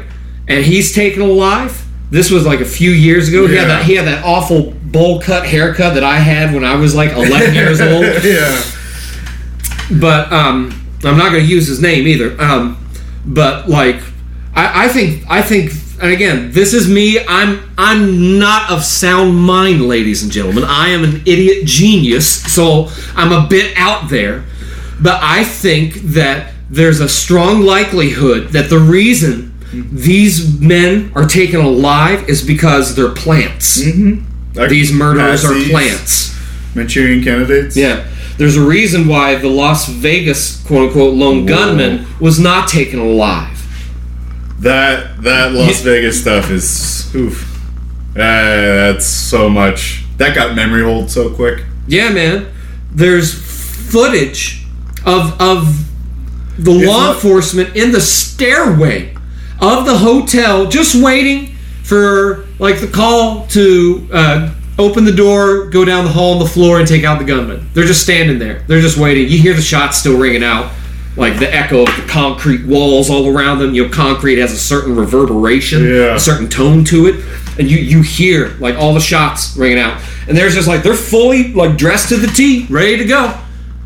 And you just Like- you, the shots are just still going, still going. What's incredible me incredible to me about all that is Las Vegas has probably more cameras per inch than any other Mm-hmm. area on this planet. Not to mention the body cams of all the cops. Like, all, they were like all I was I, I visited Las Vegas for the first time back in October. Me and me and my brother went, and like yeah, like and I thought about that shooting while I was there for like a little bit. It's like how is that possible?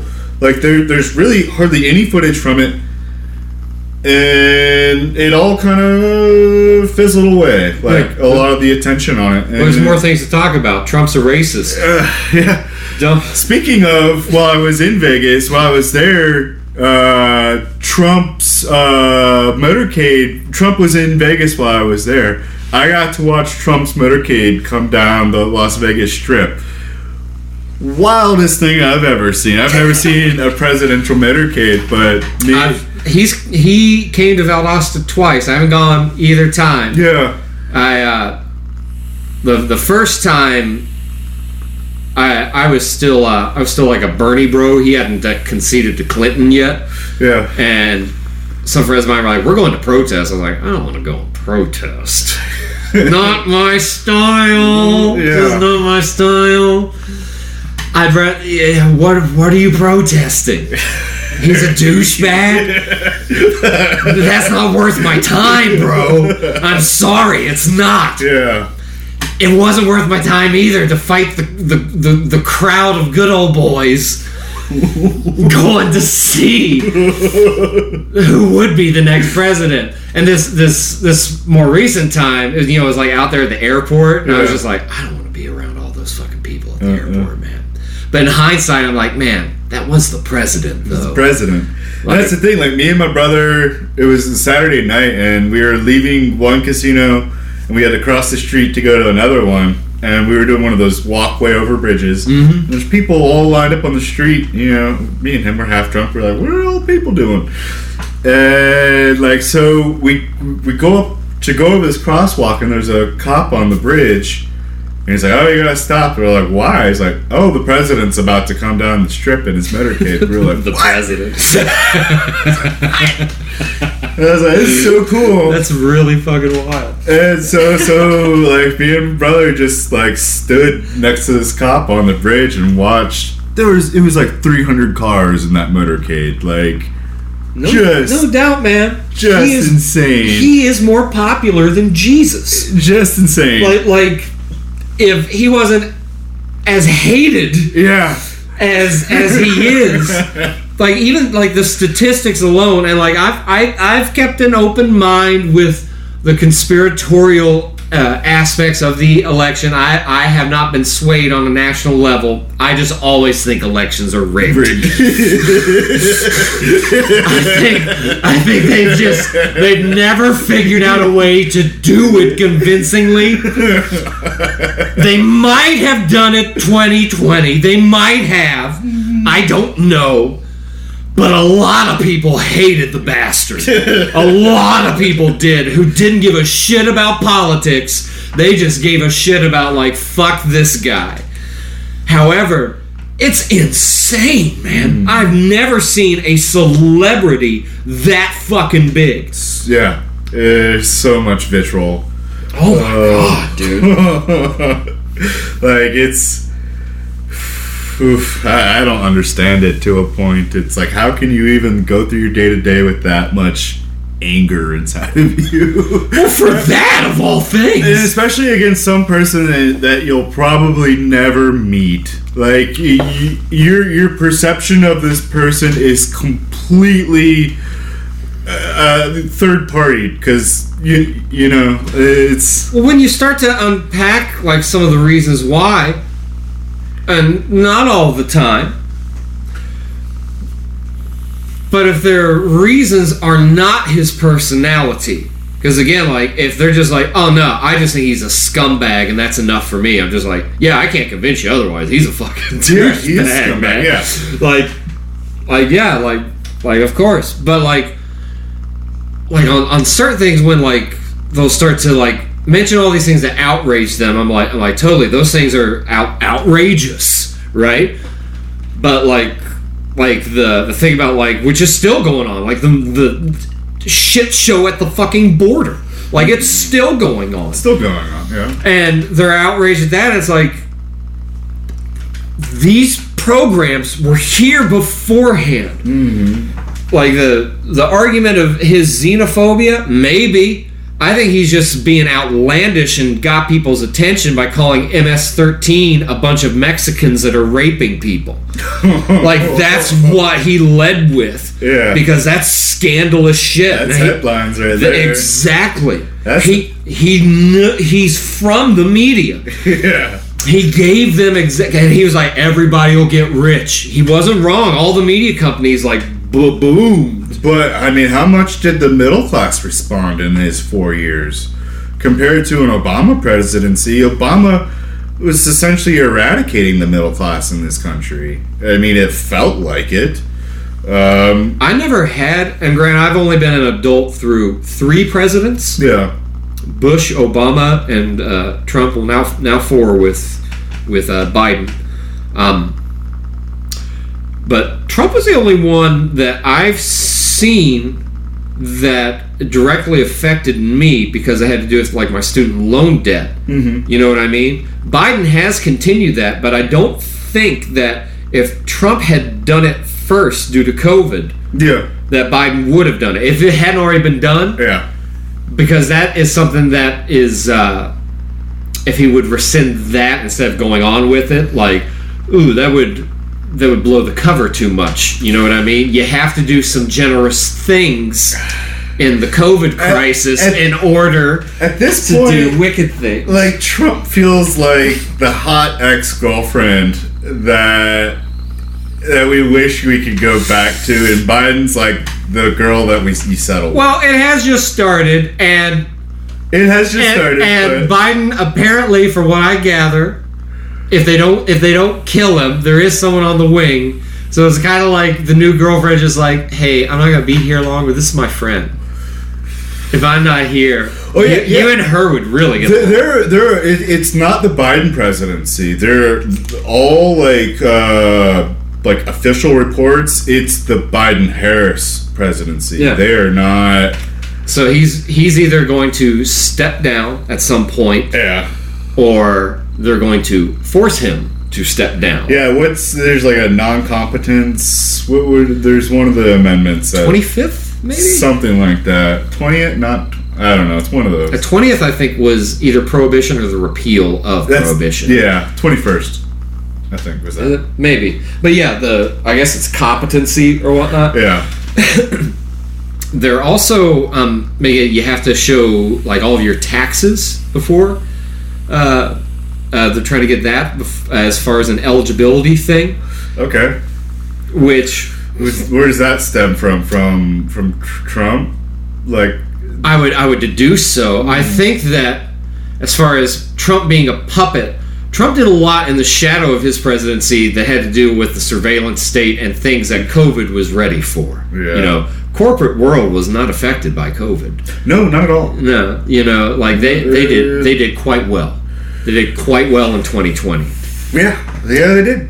So Um, that's it's a corporate feudalism right yeah. now. Well, that one of the things that Like it's it's not really we have a so-called government, but corporations have taken over our government. Yeah, Or- I think they have for a while. Yeah. and I think there was.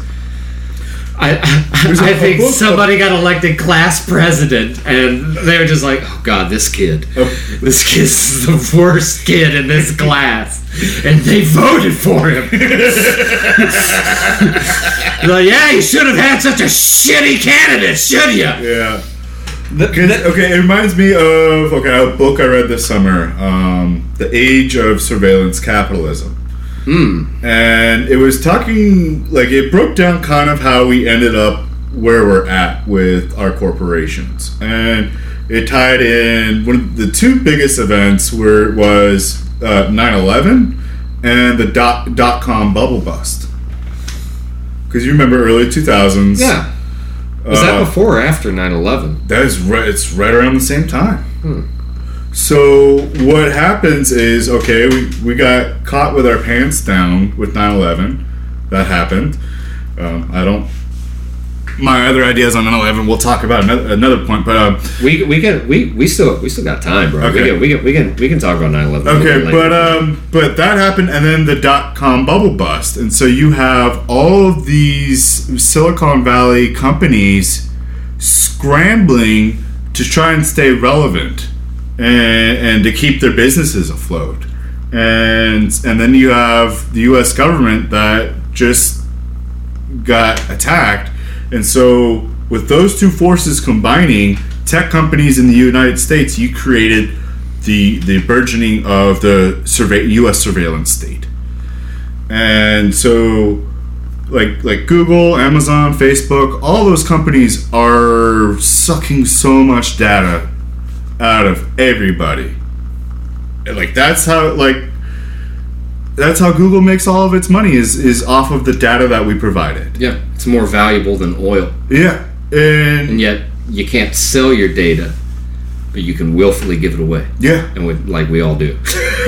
and, and that that's that's we, by allowing like allowing essentially the top you know NSA FBI and then you have Google and Facebook. Essentially it was the marriage it was because of those two things you have the marriage of the of the information government government information state and the tech corporations. And since then it's been that way ever since. I guess that would kind of make sense with the um, with the dot com crash and especially with 9/11 because if all these companies and this was a, a, a burgeoning new market, right? But if it burst because they had a, a, a oversold, no, no, over, yeah, I forget if it's oversold or overbought, whichever way the um. There's, there's too much of it. You know, Yeah. the, the peak before you know the pop the boom for Um, bust but that then the intelligence committees and uh, uh, agencies, the military, and the existing corporate world would then sweep in along with the banking cartels and be like, hey, we like your industry. It shows a lot of potential. We're going to invest a lot in your product and we're going to see business boom over the next like 20 years. We're now like halfway there. Like, like, But it, it's more. or 30 years. Yeah, 30 years. We're more than halfway there. You know? But it's more. We have so much data. We already know when someone wants something. Yeah. Like it already knows that I want to buy socks next week, and by me saying this right now, it, it, it it. I call it the it because that's it's really what it is. It's an it. It's this ephemeral thing. Yeah. And it, it already know it or it's gonna send me like two ads this week that for socks. Like just me talking, us talking right now. Like that's that's how pervasive it is in our world, and it's ubiquitous and pervasive, and and and people don't even know or don't even care about it because because they think it's more convenient. And like that's really truly one of the things that worries me the most is where where's my free will? Like It comes from struggle. Like, like it, it like it, it really does. Like from the moments that you where you have no choice and you have to do something, mm-hmm. right?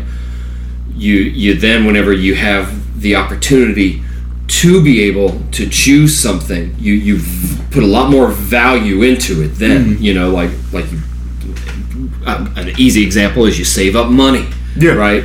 And like you you save it up for a specific purpose. You know, you you have that delayed gratification.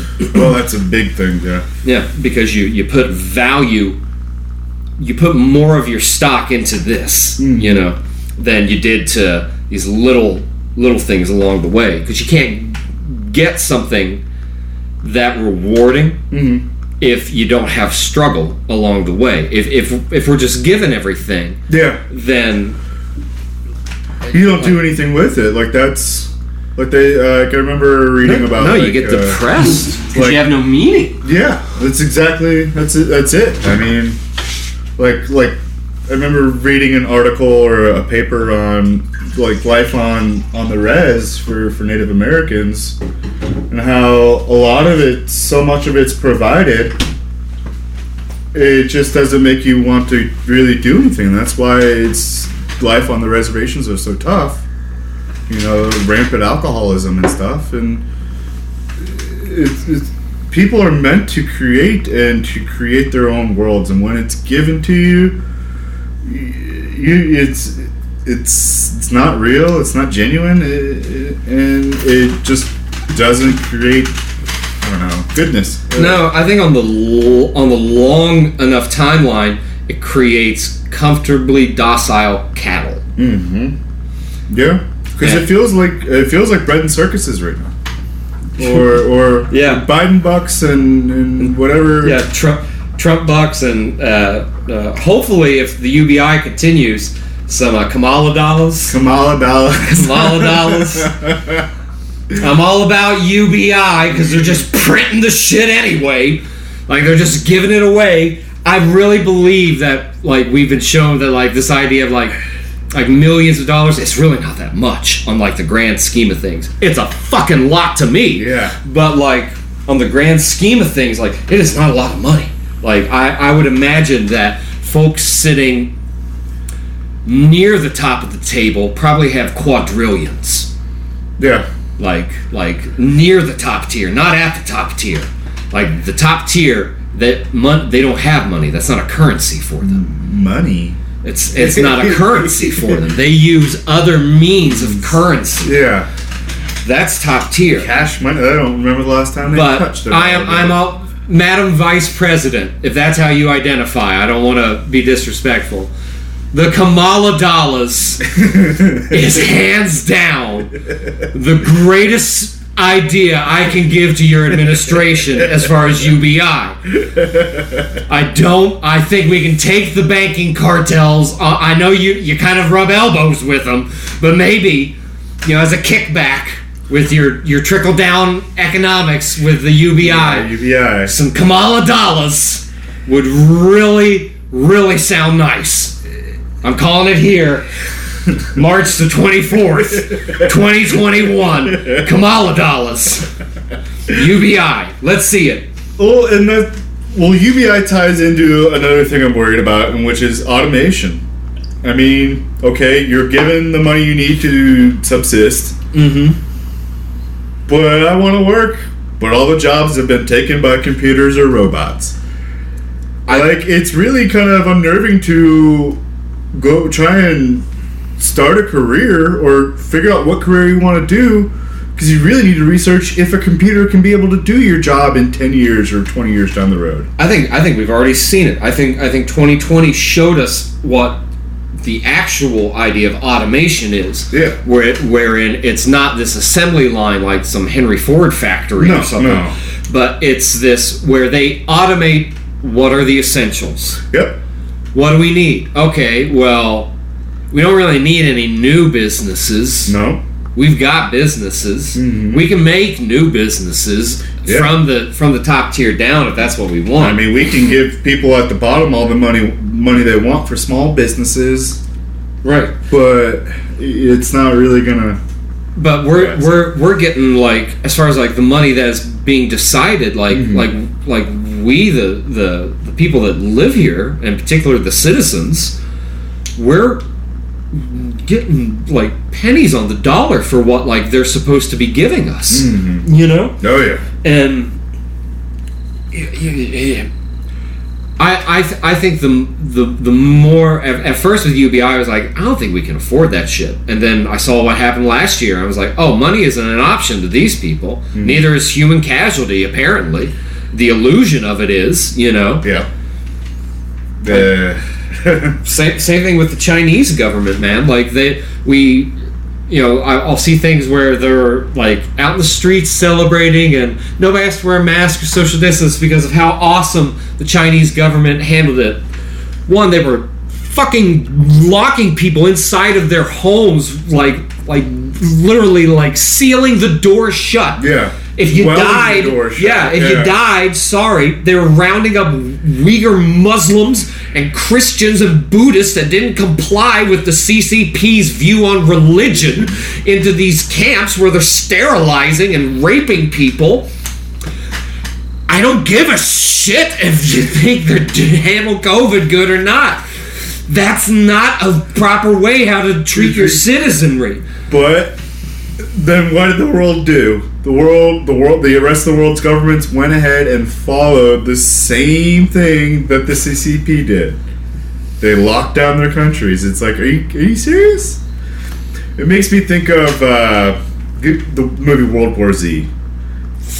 I, I have seen that. It's a zombie movie, but I'm going into this like there's a certain part in the movie where he's ta- uh, one of the random off characters, and they're talking about The non Brad Pitt yeah, uh, they're talking about like uh, like countries that are surviving the zombie outbreak, and uh, North Korea comes up, and the guy's saying, "This is true communism at its finest."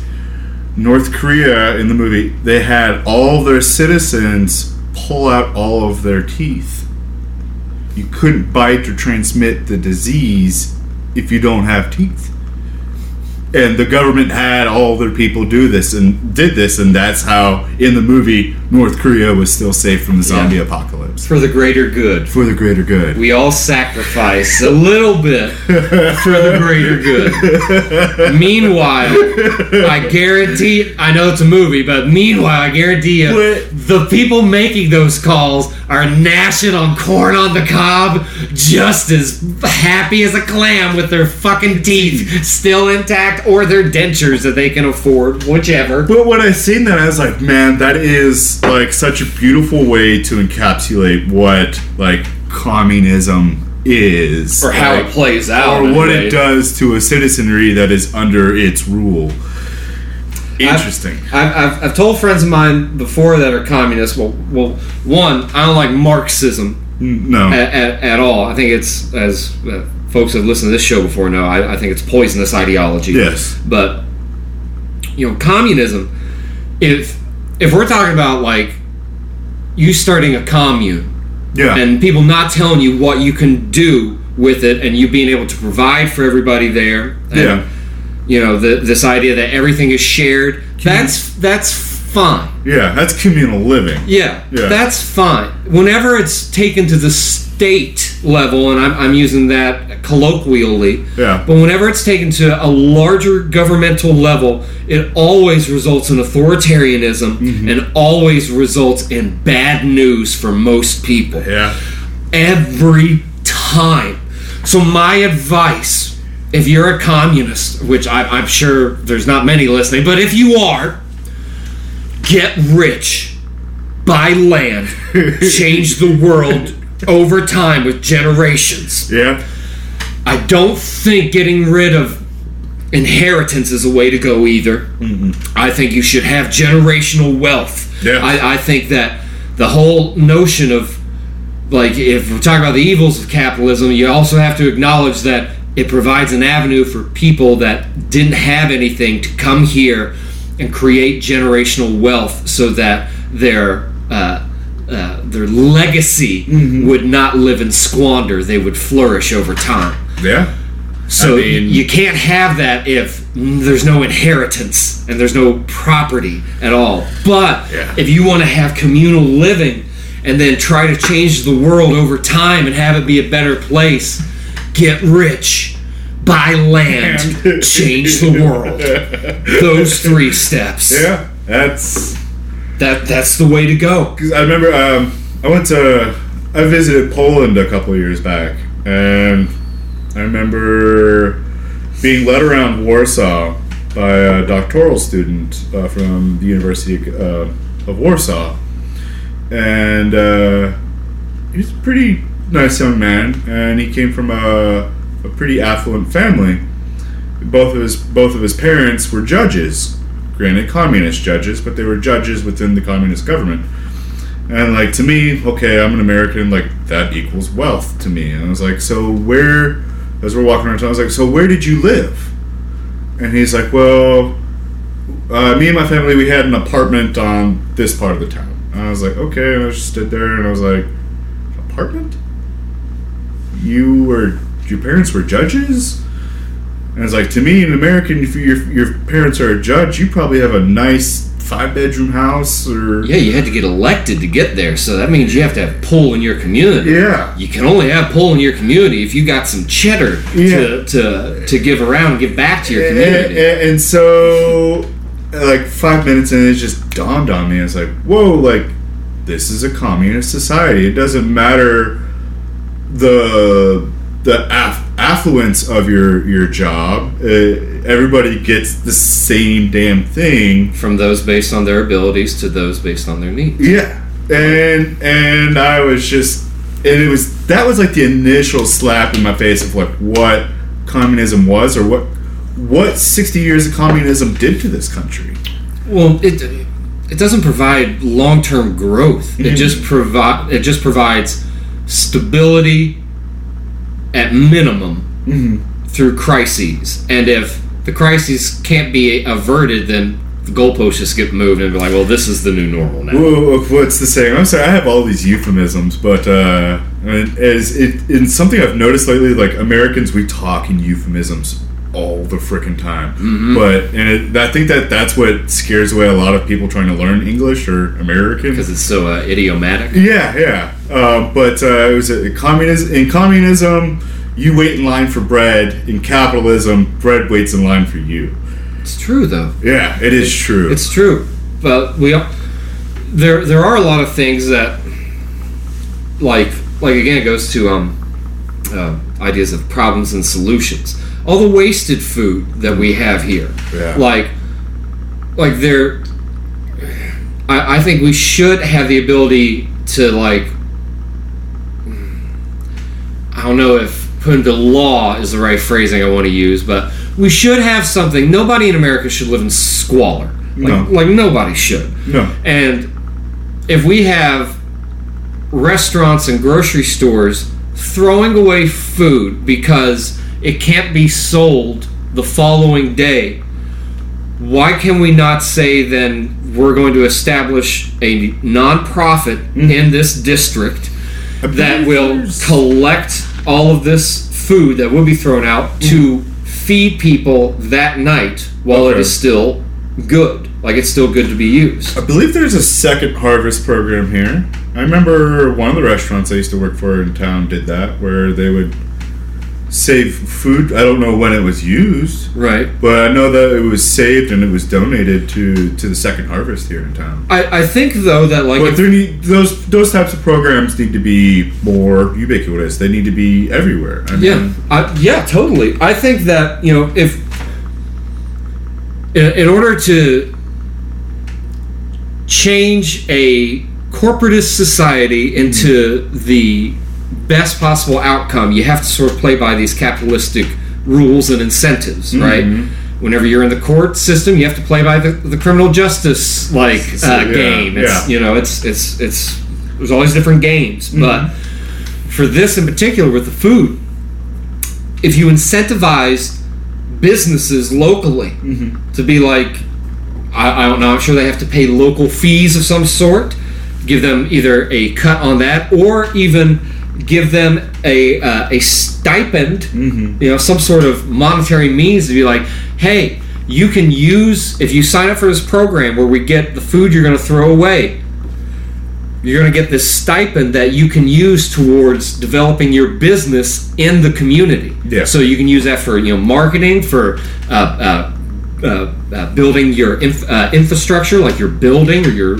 your drive-through, if you have one of those, like anything like that. Like if if if these ideas that they want to get championed, and I, I, I agree with like a, a problem with with this uh, bread waiting in line for you, you know, is that because it's so abundant here, that in order to get closer towards a communal sharing to people that can't afford food,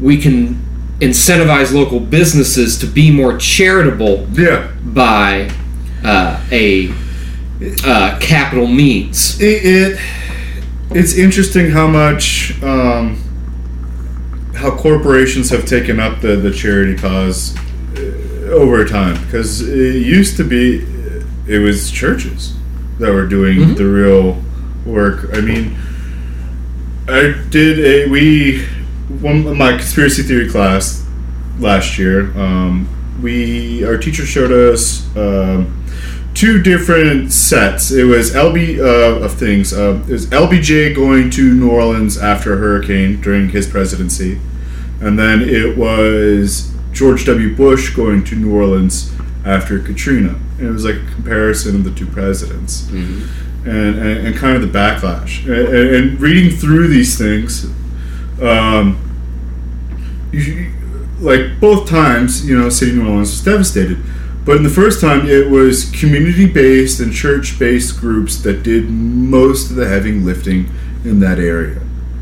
And then and then you go and, and then you- you're reading on like the the Katrina time, and it was mostly it wasn't more to say it was probably more it was more corporations. It was coming in to get the goodwill boost as far as like their marketing. It felt it, fe- it felt like that, and it feels like that. Like when you were talking about mass shootings earlier, it made me think of this because it seems like any time that there's some sort of disaster or or big tragic event in this country, all the big corporations try to swoop in on it and get as much good uh, good Samaritan points as possible.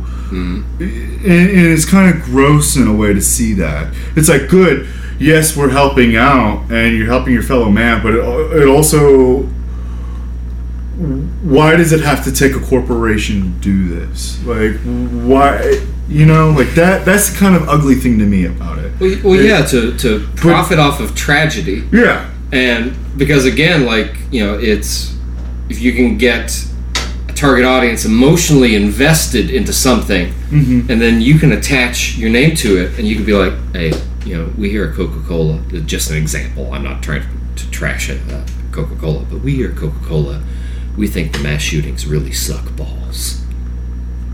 Drink Coke. We stand with you.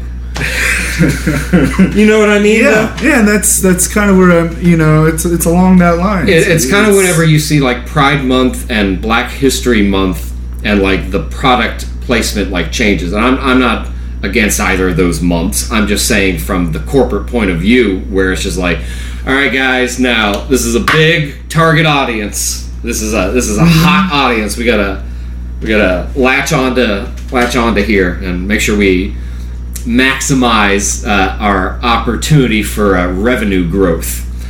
And again, when you get people emotionally invested, which of, of course people are emotionally invested in social causes, mm-hmm. aside from you know you know tragedies of like you know like mass shootings or whatnot. Yeah. But it's I think because to your point, as far as what happened with the churches, I think the churches are still there, but one, they don't have the swing in big cities like they They- like they once did. Yeah, they don't I mean? have the pull as far as uh, funds to be able to help, and Mm. as far as the media attention. I mean, Well, I mean, that preacher's got to get that that new role. you know?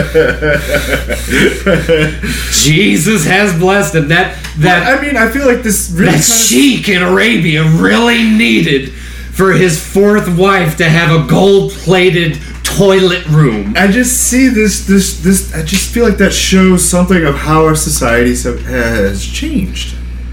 Like, Maybe I, I think in a way as well, like like America's got so many different like microcosms of culture and societies Yeah. nesting in it. You know what I mean? Like I mean Florida is like like five miles that, way. you know what I mean? Yeah. Culture's not really too different once you get it once you get into that part of Florida. Yeah. However, if you go further uh, along the Gulf Coast westbound, it's kind of going to stay in this kind of culture. Yeah. If you go south towards the Panhandle, and you go like 50 miles or so, it's a different culture down there. Yeah. It's a different culture. It kind of goes more Wild West, and then it gets Disney, like all of a sudden. and then just like anything goes around there.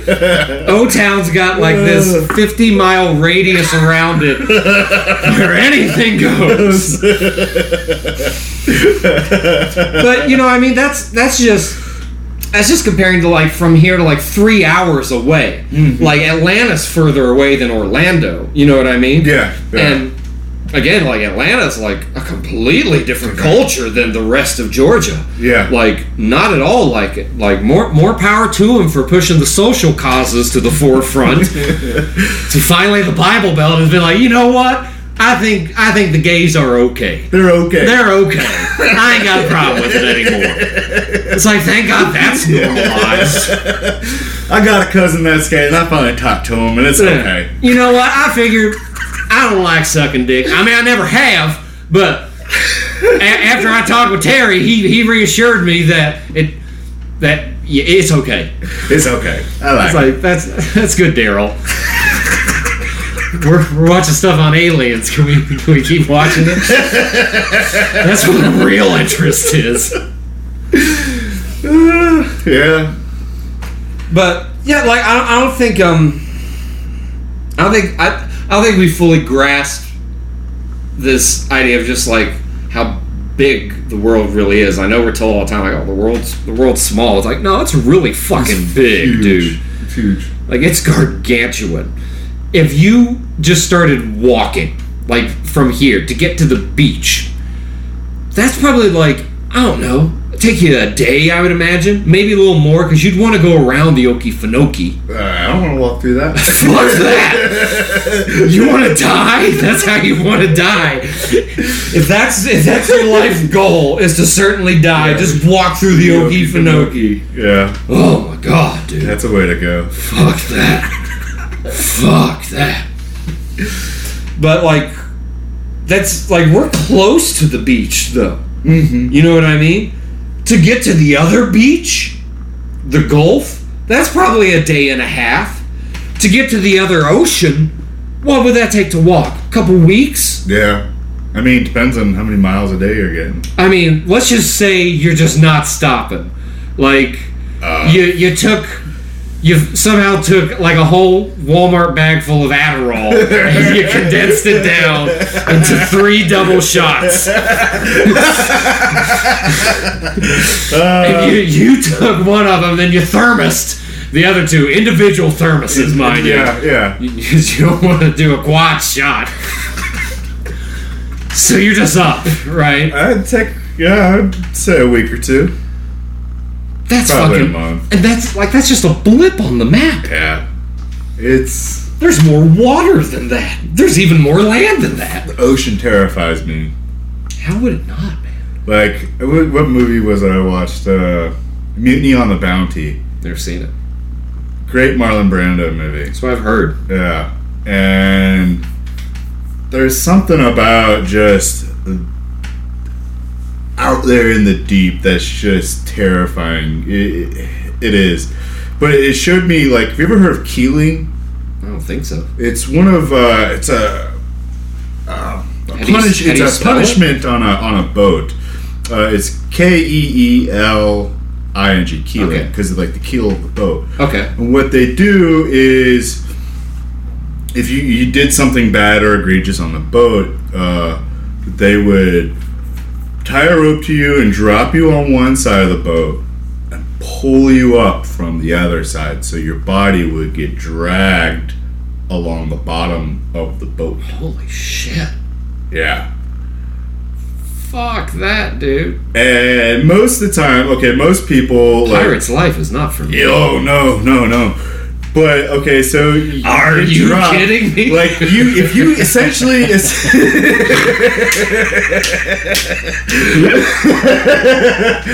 but essentially, like I mean, you, if you hit the bottom of that boat, like you're knocked unconscious. Yeah, well, you're like I'm, drown. I'm no seaman, but But- on the middle of the boat, isn't there like where it holds the hull together a whole big beam? Yeah, yeah. So I would imagine that Yeah. you're gonna hit it. You're gonna hit it, but I mean, unless you like sink far enough where you don't hit the bottom of the boat, but they're pulling you up from the other end. yeah, and there's still waves. So, so, but there's two ways. They can either do it that way, where they're dragging you like through the middle, or they'll pull, they'll drop you on one, like the front of the ship, and then pick you up from the bo- bottom of the ship, so you're dragged along the side. That's even worse. shit. But it, but uh, in the movie, like I, I think I remember correctly, they they drop them down, they're pulling them up from the other end, and they don't pull up a body when when. So in that minute of time when he was down there, something ate this guy. And, and and it's just that running through my mind. Like there's so much stuff in the ocean. There's so it's so vast and it's so big and it's so deep. All Like- you can do is die in. like like That's there- all you yeah can like do. there's a certain like there's a certain part of like how deep uh, out there you are it's like you go down the you go down that water for longer than a five minutes you're done for You can. I can drown in low tide. yeah but there's just something about that that's just overwhelmingly like just terrifying but Yeah, man. uh, but yeah, that was a, a that was a common like punishment for it was more more egregious of the punishments, but uh, yeah, for a long time. Golly, can you imagine like your first day on the on the like, and you don't see land anymore? You're like, man, we're really doing it. Three months? wow. And then the cook undercooks the captain's meal, and you know he's he's got he's got saltwater madness and. You know, dementia. He's like, You're trying to poison me! Kill the son of a bitch! Kill him! Uh, You're just there just watching it. And all the other guys, their heads sort of go Heads down. down, They're just looking at the at the deck. They're just like, don't look at the captain. Just Don't. don't, look at the captain. Nope. Just yes, sir. Keel it is, sir. yeah, it. hmm, Cooks though, yeah, cooks have. It's a fascinating uh, uh, occupation. Um, when I was in Poland, I visited uh, the largest brick castle in the world called Malbork. That's cool. Um, it was Malbork in Polish, and it's called Marienburg. I want to see this. Um, Oldest brick castle? Largest brick castle. Largest brick castle. Um, What's it called again? uh, Malbork, and I took like a four hour. It took like four hours to go through this entire castle, but it was called Marienburg by the Germans because it was a German Teutonic Knight uh, castle, and um, going through it, there's two toilets in the entire castle. One What the fuck? This What? place is gigantic. yeah, it's massive. yeah. Um, there's there's two toilets. There's one for the Grand Master of the, the knights, and there's one for the cook. And it's Ah. just like because the cook has to taste everything he makes, and it's the most. He's providing essentially life and sustenance for everybody in the castle. If he makes something wrong, everybody gets sick. The entire castle goes down. Yeah. So being the cook was like one of the most important jobs, and it made sense why the cook had a bathroom. Like, you know, like Yeah. if the cook's getting shits, like let's. I know my my quiz quizzitive face isn't transposing on the on the audio level, but you can see my brow right now, yeah, ladies and gentlemen. but That's like, yeah, I've, I've, I have thought about it like that, but that, that is really true though. Mm-hmm. Like, essentially, like you're you're one of, if not the closest person mm-hmm. To the the the dude running the show. Yeah. you know what I mean. yeah, like you give the energy to the guys running the show. Like, I mean, you're the closest one that he's going. I mean, if you poison him or accidentally, you know, Yeah, yeah. Because that would be like the way he's he's most especially he was a paranoid lord. yeah, You know what I mean? It's just, like, just like I'm telling you, they're all trying to kill me. I know that's not a Polish accent, but deal with it. You, they're all trying to kill me. I can only trust you, Hector. I'm, I'm building you a bathroom. the only other one in the house. yeah. Oh, it, word? it was a very, very cool place to to. Mutton visit. it is, sir. Yeah, it was like uh, the stores. They could that castle could survive a siege of up to like two years. Like they had at any given time that much supplies in that castle to, to survive a siege. Like that's wealth. To, like in my mind. Yeah. Like I know that's like only the tip of an iceberg, but like, Yeah. that's insane. Yeah. Like So how much food do you got in your house? How, how long do you think how you could last you? You know, like these guys had it down to like two years, and they were getting attacked too. Like you know, if it was a siege. yeah, like well, Poland didn't even have, I think, democracy till the ниneties. Yeah, Because like pretty much as soon as 80, 89? yeah, as soon as like World War II is over, the you know the uh, the, the the Bolshevik round two Yeah. uh, army just sort of swept in. It was like, hey, Hey. we got you covered. We we got all the leaders you need. Yeah. Don't worry. Well, that was that was one of the saddest things, but I'm Polish. I'm Polish descent, and actually, me going back to to Poland, you know, one of the first in my family since my family came to the United States. So it was like a big deal, at least to me, to go back. Yeah, totally. Uh, I mean, my family came here in 1871. Um, so I think we're like the second wave immigration. Um, but uh, the it's safe now. yeah, a- after the Civil War, yeah. Uh, so, um, but going back there, it was a big deal. But you go like was going around Warsaw. I was like, oh, and this was destroyed in the war, and this was destroyed in the war. It's like, oh, you get it. Like ninety five percent of all of this was rubble right. and it just wears on you. Like it, it wore on me. I remember one night, just like we went to uh, the Resistance Museum, um, and it just hit me right then. Like I broke down and started crying. Luckily, there was a chapel in this uh, museum, and I went in there like, "Hey, classmates, I'm gonna go chill for a bit. Like, it's too much." Um, and I just prayed, and it made sense then. Like, like I'm not a hardcore Christian or anything or any of that. I, I have my, my, my, my own faith, you know, as far as my beliefs. But that religion and spirituality and that kind of stuff, that's how you get through what happened to that country. Yeah. Like it takes it takes God, it takes belief, it takes spirit to get through the agony. And like in and I understood it in a microcosm at that point. Where I'm getting back to was okay, so all of like Warsaw is destroyed, and we're going to visit. Um, it's called Stalin's Gift, and Stalin's Gift is the tallest building in in Warsaw. It's the tallest building in in Poland, I believe, and um, it's the first thing they built. It's this big, huge monstrosity building, and I'm like, your whole country's destroyed, and this is the first thing you built. And the the student that was leading us around, it's like, if you have nothing, whatever they give you will work. And I was like, whoa, like that's. I mean, yeah, communism's terrible and everything, and and but they gave them something, Yeah. you know, and when you know, oof, sorry. There's just so much feels from that. Like it's Well, after having dealt with like like you know the Nazi invasion, you know Mhm. what I mean, and like like we can't even really fathom that. Like like like imagine like like an entire city just like in rubble, mm-hmm. like the whole city is just in rubble, and like from the air too. Like like what are you gonna do?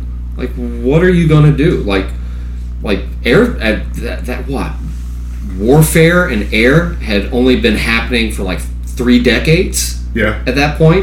Not even Not really. even I don't really. think. I mean, World War One planes more reconnaissance than anything. hmm Yeah, it wasn't until uh, it was a Red Baron. I think it was 1916. It may have been earlier than that, but um, It was World War Two, World War One. mhm, yeah, um, but it, it wasn't like like the extent of like what was going on. You yeah. know what I mean? Yeah, But it wasn't what the Luftwaffe was capable of. I mean, at that, you know. No. It- yeah.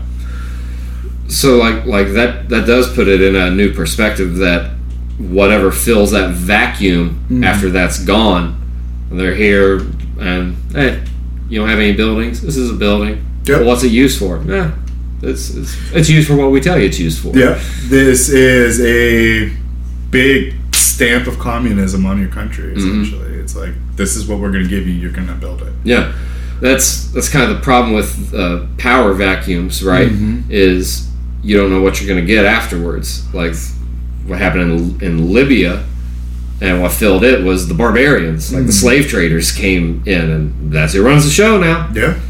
And and that aspect, um, The I suppose communism uh, from the uh, uh, from the Stalin regime might have been a better choice than the Libyan slave trade market. you know, but- no, I mean, that, it, to me, okay. On a positive note, like when you're there and you once I got past the seeing, okay, this was destroyed and this was destroyed, like getting past the that, you see it all built back. And that's just a wonder in itself. Like they used photographs, they used paintings, they used everything they could get their hands on to rebuild it exactly as it was. That's dope. and that's just incredible. And they did. And it's so re-empowering to like to have to, to see that. But just the destruction in itself in the first place you know it, it's just egregious. It's just it's just the scary scary thing to realize that human beings are capable of that. Yeah, um such malice. like, yeah and, and like no um, no remorse either because it's for the greater good.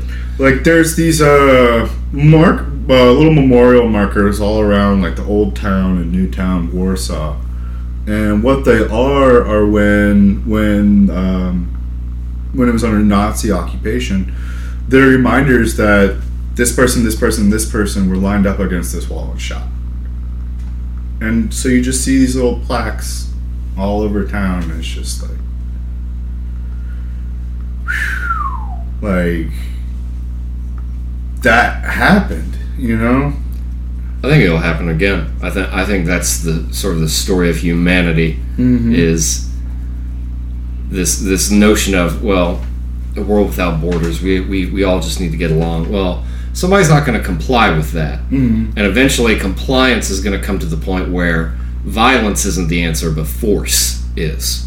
Violence is a necessary part of life. Mm-hmm. You know, I don't think it should be uh, uh, used uh, frivolously, but it can, violence can be used for good. Yeah. You know, that's how I got bullies to quit uh, uh, fight, uh, uh, uh, fucking me up whenever Yeah. I was uh, younger. You know, fight back. Tired of getting your ass kicked, fight back. Mm-hmm. Um, but but force is force is not. You know what I mean? Mm-hmm. Like like and to to your to your point to to see that the this community took what they had after they lost it and they're like we don't care how long it takes mm-hmm. we're going to build it back and we're going to remember those who didn't make it here with us. You know what i mean? Like Yeah. like there there's there's something to that. I think nowadays i think it goes back to what we were talking earlier with um, you know uh, instant gratification culture that you know martyrdom becomes so cheapened nowadays where it's like like ah because again we're given everything. There, there's no real struggle. So then it becomes like like oh can you believe it? This this lady got screamed at in target and the video went viral well guess what folks we just paid for that lady's medicine for the next year because she's a hero Yeah. it's like, I mean, not like, not really. Like, but I think we've we become so accustomed to that sort of Disney-esque sort of trauma Yeah. that then whenever George Floyd's snuff film comes out, where it's something that like people really should be angered about it, mm-hmm. they're they're they're we're not accustomed to it because we haven't had to deal with any of this. We've had this this bread and circus Yeah. going on for so long that real horror has been not a part of our life, and we we we don't really have that in perspective. You know, I've never been to Warsaw, but I know going to like uh, Civil War sites here in America, and like like some of the places that like you know like you know uh, Sherman just torched on his way through, like and you start to reflect that like these were folks that were just living here Yeah. like they the, the, the this is not the Confederate stronghold that we're talking about. Yeah. This was a tactic that was used where it's like, well, one thing we can do to weaken them is to weaken their citizenry hmm. and have total war and march to the sea that way, just scorching everything, you know, and like knowing that like like even a town like Atlanta like came back from being burnt to the fucking ground Yeah. and is like the hub of like progressive southern culture Yeah. You know? It is. but still not as recent nor as comparable as like an aerial bombing from like an invading army In- Yeah. Like i can't fathom that I really, I mean, I just, I, I hope it doesn't take uh, something happening here to really wake up our populace. Like, it, it's amazing. Like, like 9/11, you thought would have woke up our populace, but no, it, it just pushed our populace in a different direction. yeah set things It- in it- it- motion. yeah, it set things in motion and misguided our population. Um, and and COVID COVID's gonna is doing the same damn thing. yeah And I just don't know what it's gonna take to really wake people up to what's happening. i think there's a couple of options on the table i think one is the alien invasion The alien, okay. um, that can either be faked or legitimate at this point I don't think I or most people will be astute. However, I would say be skeptical, if nothing else. um, I think insurgency is another way. I think that what the media touted as this terror attack on the Capitol on, on January 6th, I think that was a trap that a bunch of overzealous and angry uh, MAGA folks walked into. That was because the cops were letting these folks in. The Yeah. cops stood down. If that was an attack on the Capitol, the Capitol would be in ruins. Yeah, It's still there, I believe. yeah. So, like, if you notice, like the National Guard, like they're still there. Oh yeah, yeah. they're still there. There's that's but like it's it, it- people people again like like they're they're being pushed to do things a certain way that will trigger other events which will then give a uh, a solution to these problems that is all it's it's, It's already- it's already set up. the solution's what they're what they're aiming for. problem, reaction, solution. yeah Yeah. so what do you what do you what do you think was 9-11 what do you uh Oh, what do you the violence and force would be, if not insurgency, then from a military standpoint, that would be the third way I would see that would get people to wake up. It would be something worse than 9 11. I don't want that though. I don't think anybody does, but at this point, the world is going to unfold as the world unfolds. Um, It's it's it's interesting because because like, essentially warfare has become asymmetric or what they call gray zone warfare.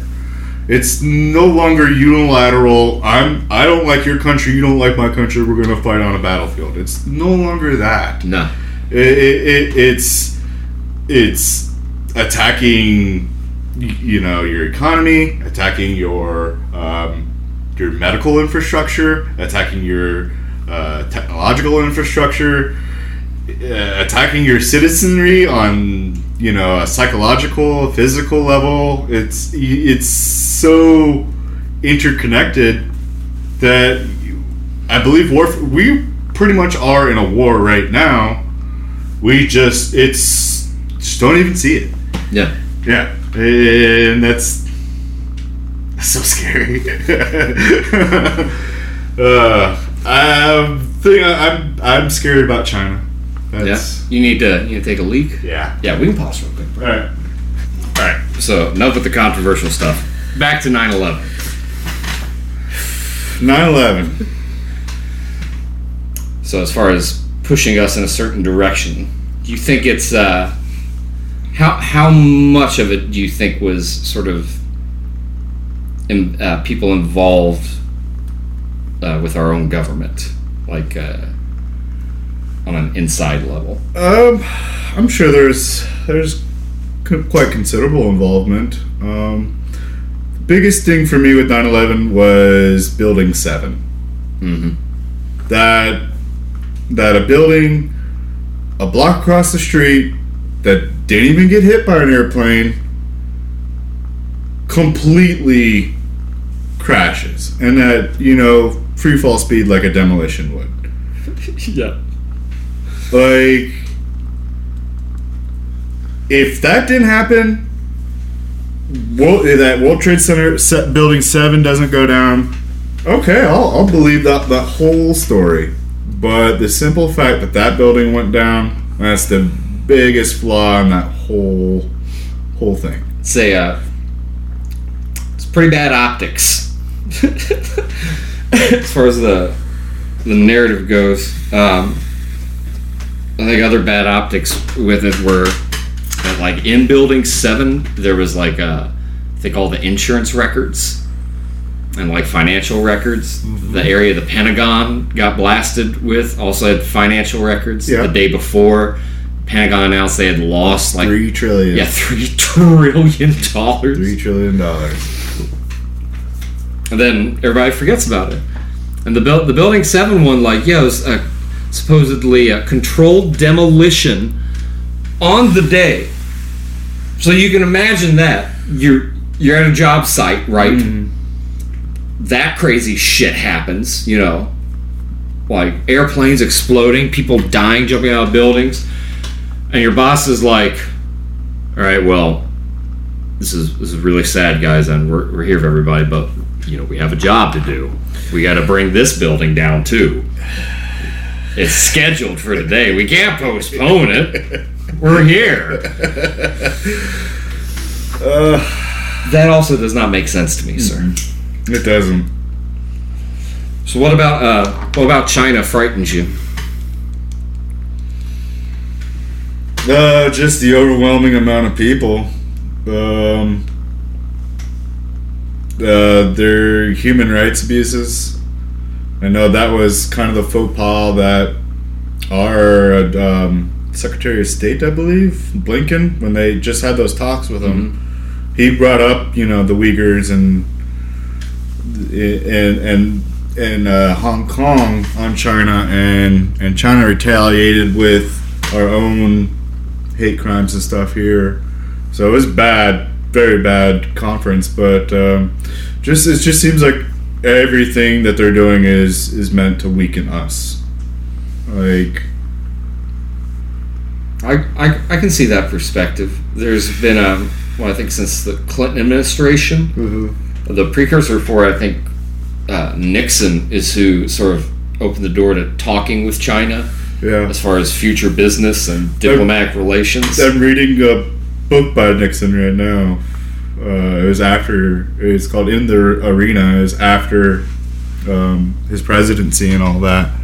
And he was talking about how him going to China was one of the greatest um, things, achievements of his life, and um, the Chinese were kind of insulted when when he went because they were like, "Why now? You, you've had all this time." Because at that point, we hadn't talked to them in like fifty years, right. and he's like, "They were like, why now? Like it's kind of insulting." And he's like, "This needs to happen. I mean, you can't have one of the oldest civilizations." If not one, the oldest surviving civilization in the world, and the largest population, not talking to the U.S. Right. And so I thought that was is really kind of interesting um, the, t- to read on that. But but China, um, their their their their surveillance state, it's a totalitarian surveillance state. Um, they already have a social credit system uh, set up. So essentially, anything and everything you do in China is monitored. And I feel like this is what the rest of the governments in the world want. They they want what China is setting up.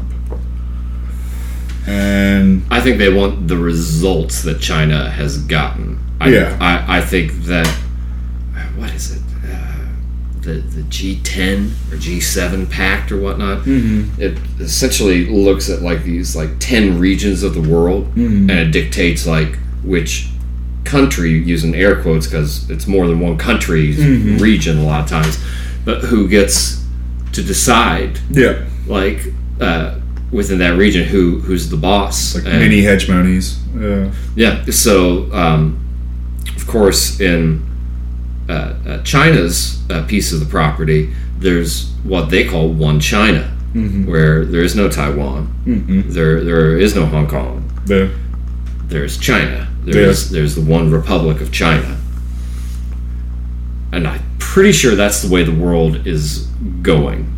The U.S. has been doing it for a while. Britain did it long before them. Yep. Imperialism is not anything new. uh huh. Um, so I, I don't understand. There's some folks that I'll, I, I guess they're folks that could be bots online, but I'll uh, encounter that they they want a world without borders at the same time as shouting that imperialism's bad. It's like, well, how do you think you get a world without borders? Borders, yeah. You have to conquer the world. The world. Yeah. That's the only way that you're going to have a world without borders is you conquer the world. What is the saying? Uh, fences make good neighbors. Yeah. you know. Um, Well, most most of the time, anyway, you know, it's you're not you're not always fortunate to have a, a courteous neighbor, Yeah. even, even a good one. I I had an apartment once. Saw this dude got he. he, he I saw him like once like outside of class and I was just like oh hey how you doing hey neighbor and he shows up at my door like one night it's like kind of late not too late but kind of late yeah. and he's got an extension cord and like an open pack of beer and he's like hey man um can i like borrow some electricity from you? I just i just i just need a little bit of it. Let me get some of that juice. I, i'll give you i'll give you some beer. And i'm like i i, I really drink dude. Came to barter with the wrong. I mean, of all the things to ask for, like, and it was it wasn't like he didn't explain why yeah. or anything. It was just like, hey man, can I, can I borrow some electricity? I I just need a little bit. for, for, for what? The hacksaw that you're using to run to, Yeah. to get rid of the evidence in your apartment? What are we talking about? To run your your oven? Do you need food? I have food. Is all? Are you saying all you have in there is beer? what kind of living is that? I could hear the weight of the box. There wasn't much left in there anyway. Like there was twelve in it to begin with. You could hear how hollow the box was as he shook it. It's like there may be four. I'm thinking three. And what's the power for? What's the power for? Um, yeah, and okay, back to China. Uh, Taiwan's like the canary in the coal mine for us. Um, I mean, Well, see, it was Hong Kong as well, but, but that's they don't a- they don't answer to the crown and, and anymore. Their their banking system now has the uh, Chinese government yeah. to well, I answer mean, to. all those protests last year. As soon as those protests finally got stomped down, I was like, well, there goes Hong Kong. Mm. Um, and so that's why I was like, okay, Hong Kong was a canary, and I think now now Taiwan Taiwan is. And I mean, shoot, China's been running air missions like bomber missions over Taiwan several times over the past few months. Yeah. Um, and so they're I mean they're just poking, checking, checking defenses. There is- so I mean, but once Taiwan goes down, that's when we need to be worried.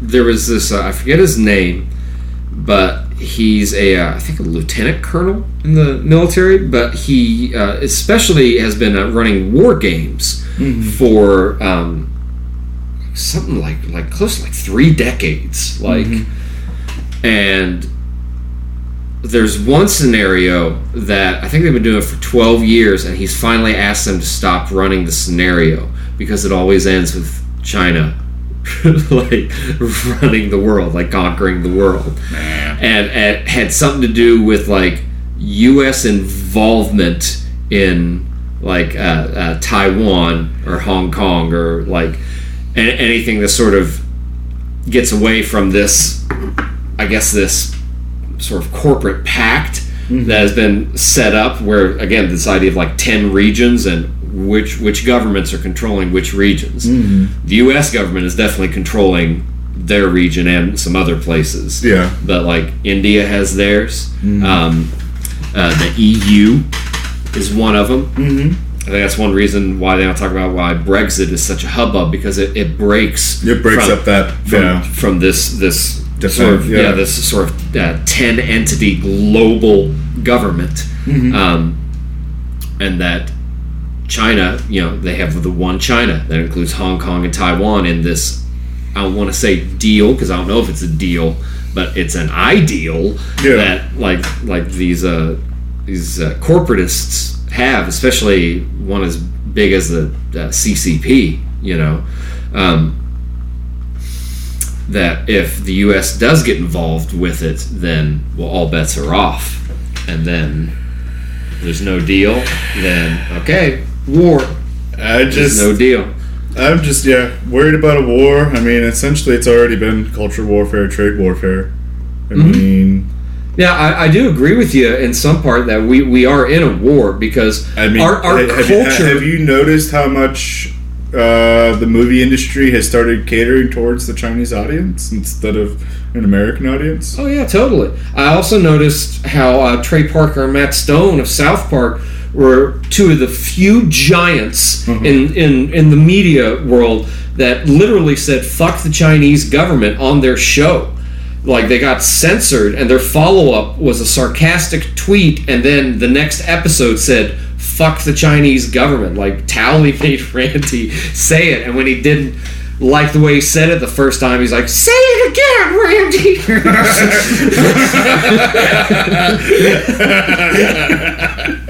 oh, bless those guys, man. but but the, but they did like like that's the America I like. Mm-hmm. Like South Park is a uh, I just re- started rewatching it. Uh, it's so good. They did a vaccination uh, Oh, special. I, I, I'm so far away from the new stuff. Like I haven't watched it in years, but I just started rewatching it from from the earlier, like the first season, and it's Mm-hmm. just it's like being in a time machine. Just yeah, and they're but they're still around. yeah, Like and everything in the series is canon. Like that's one thing that separates South Park from a lot of other animated series. You know, is that is the further you delve into it, like you begin to learn why Kenny dies all the time. yeah, yeah. Like like it, it's revealed that you know his family was in a, a Cthulhu cult and made some sort of bargain, maybe for like endless meth or something. 'cause, Okay. You know, he's he, it's Kenny. He comes from like the meth head family Yeah. in town, but that Kenny's prone to dying horrifically, and he always wakes up the next day and nobody remembers but his parents and he. He remembers every time he dies. So, in the world of South Park, unless you're Kenny, who is cursed, or Jesus, who has the power of resurrection, when you die in South Park, you're dead. You're dead. You're dead. It's Game of Thrones style. Okay. Any character can die. I did not realize that. Mhm. Okay. Thank you for that tidbit. Yeah. So there's even they kill Kenny off for a season, and then he just shows up, and they're like, "Oh, hey, where you been?" Because again, they don't. They they Don't- eventually they don't Yeah. remember. Because I know when they get into the superhero stuff. Yeah, Kenny reveals. Yeah, he reveals it to him that like you guys never remember. he like blows his brains out in front of them. Yeah, Because they're like, Kenny, no! And the next morning they're like, Hey, Kenny, come on, you're late. it's like the Coon and Friends like three parter. yeah, Oh, those, that's like some of the best episodes ever Mm-hmm. of the whole series. Uh, I'm glad I'm kind of rewatching it. I don't watch too much television, if that at all. I, I, I, I just have no interest in it, man. Yeah. Like, I've I like the adult animation that I watch Mm-hmm. because one, my suspension of disbelief is at their is at their mercy. You know Okay. what I mean? Like, Yeah. I am not sitting there being like, like, man, did you see what Homer Simpson went through this week? he almost lost his job, his wife, and his family. yeah. And the dumb son of a bitch, man, just turned it around. How inspiring! Oh man. It, it's What if what if like The Simpsons was really written in that way? Like it- that's that's why they can predict the future.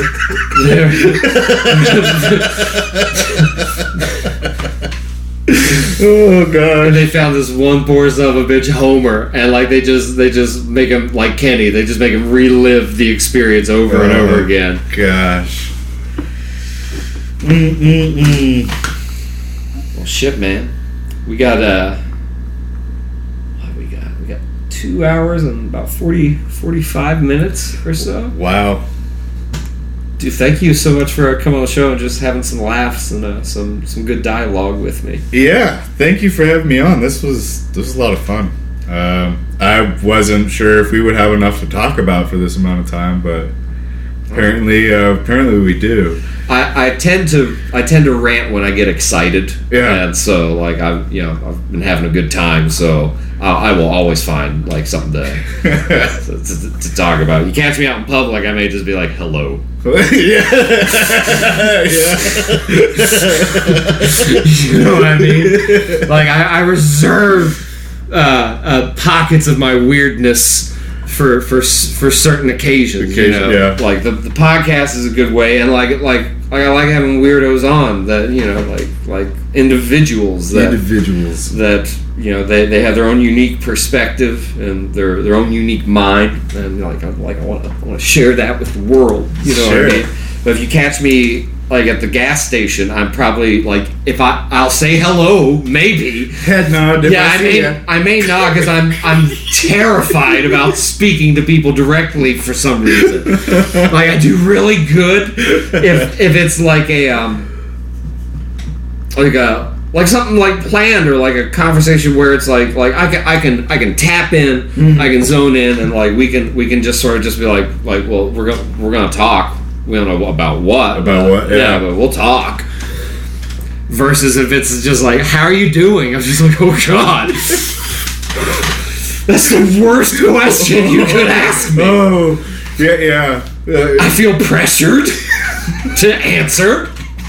That's like letting you into my inner monologue and yeah. Yeah, or like what have you been doing lately? It's like oh, God, man. Somewhere between laughing and crying, both hysterically, and not too long, just short little bursts, little bursts. and then just try, just trying to make do and make better. How about you, Bill? How's the the the wife, husband, kids, dog? Job. How's the job? No job. No. oh, fuck. What's new? I feel awkward as fuck, man. Uh, asking that stuff. Well, yeah, like there's something about the podcast where, um, It's You- not that small talk kind of kind of feel to it. no, not. I try not to be, man. I know, like I tend to, like I think sometimes I can tend to talk more than the guest, and you know that's that's not really a good thing. I know I'm working on it, but um. Yeah, yeah. I, I don't care for small talk. Like, let's let's Yeah. either talk about something serious Yeah. or like an experience that's interesting, or try to make like people laugh. Like that's like the small talk. Like like what bullshit with each other. Like, Yeah, yeah. like, who can Like, say the stupidest thing? that's usually me. Like, in, in, I'm glad this is like a one-on-one thing because Mm-hmm. me in a group, mum is a word. Like, really, I don't like in group settings. I don't want to talk over someone just to be heard because usually what we're even talking about is non nonsense and and just drivel or, or bullshit. You know. Yeah. Why am I trying to outshot this person that you know is talking about nothing? So usually. I'm better in one-on-one conversations because usually you get more out of them. Um, so yeah, thank you for having me on. Glad to be able to have to do this. Dude, fuck yeah, man. We'll we'll we'll, we'll have you have you back trying to you know trying to get you know as as many episodes out before they uh they say. I'm hoping that because this is already like been going, it's sort of like established. Yeah, Like I know like my audience is, is very small, very grateful, but very Yeah. small. But um, it's still being uh, grandfathered in, as I see it in the long run. As far as like, I think eventually it'll come to a point where it's like, well, uh, we're, we're not taking any any new. We don't need any new podcasts. we uh, we reached our quota. we've got enough. we don't need any more. So so because this is already available, that that it's it's sort of grandfathered in. Plus, like I'm on nobody's like radar that that is Oh, at yeah. that high of a level. Yeah. You know what I mean? Like this, it's just you know small town. Like Small town. Small- It's a, but it's it's good because it's a, it's out there. We're doing something. You know, yeah, man. I like it. Uh, yeah, we'll, we'll come back and talk about aliens and all that jazz. Is there anything you want to plug, promote, whether it's an accomplishment, an idea, a book you really like? Uh, not really. Read people read. Just just read some books. Um, yeah. Be happy. Wise words. At least try to. At least try to be happy. I don't know. I just, I just feel like the better world we want to make and have that I want and that I'm sure you want needs to start on a local community level. Um, I know we talked a lot about like world issues, but the only things that we can really affect are here Yeah, at our local level. So yeah. I, I think um, I think the past year has given us a window as far as like how is your local community doing? yeah, um, and I am uh, uh, very uh, very blessed to uh, uh, be a part of this community. Is the is the way I feel it because it has held its own. It is not uh, um, ideologically. Um, uh, homogenous by any means, you know. Valdosta is a pretty progressive yeah, uh, uh, city. Um, and again, I like I like a good balance of uh, progress and conservation. yep. So, but uh, I'm I'm very very happy that you came on the show, Austin. So thanks for uh, coming and chatting with me. Thank you, sir. Hell yeah. End it with a handshake. We'll we'll make out after this. Anywho, later, y'all. Later.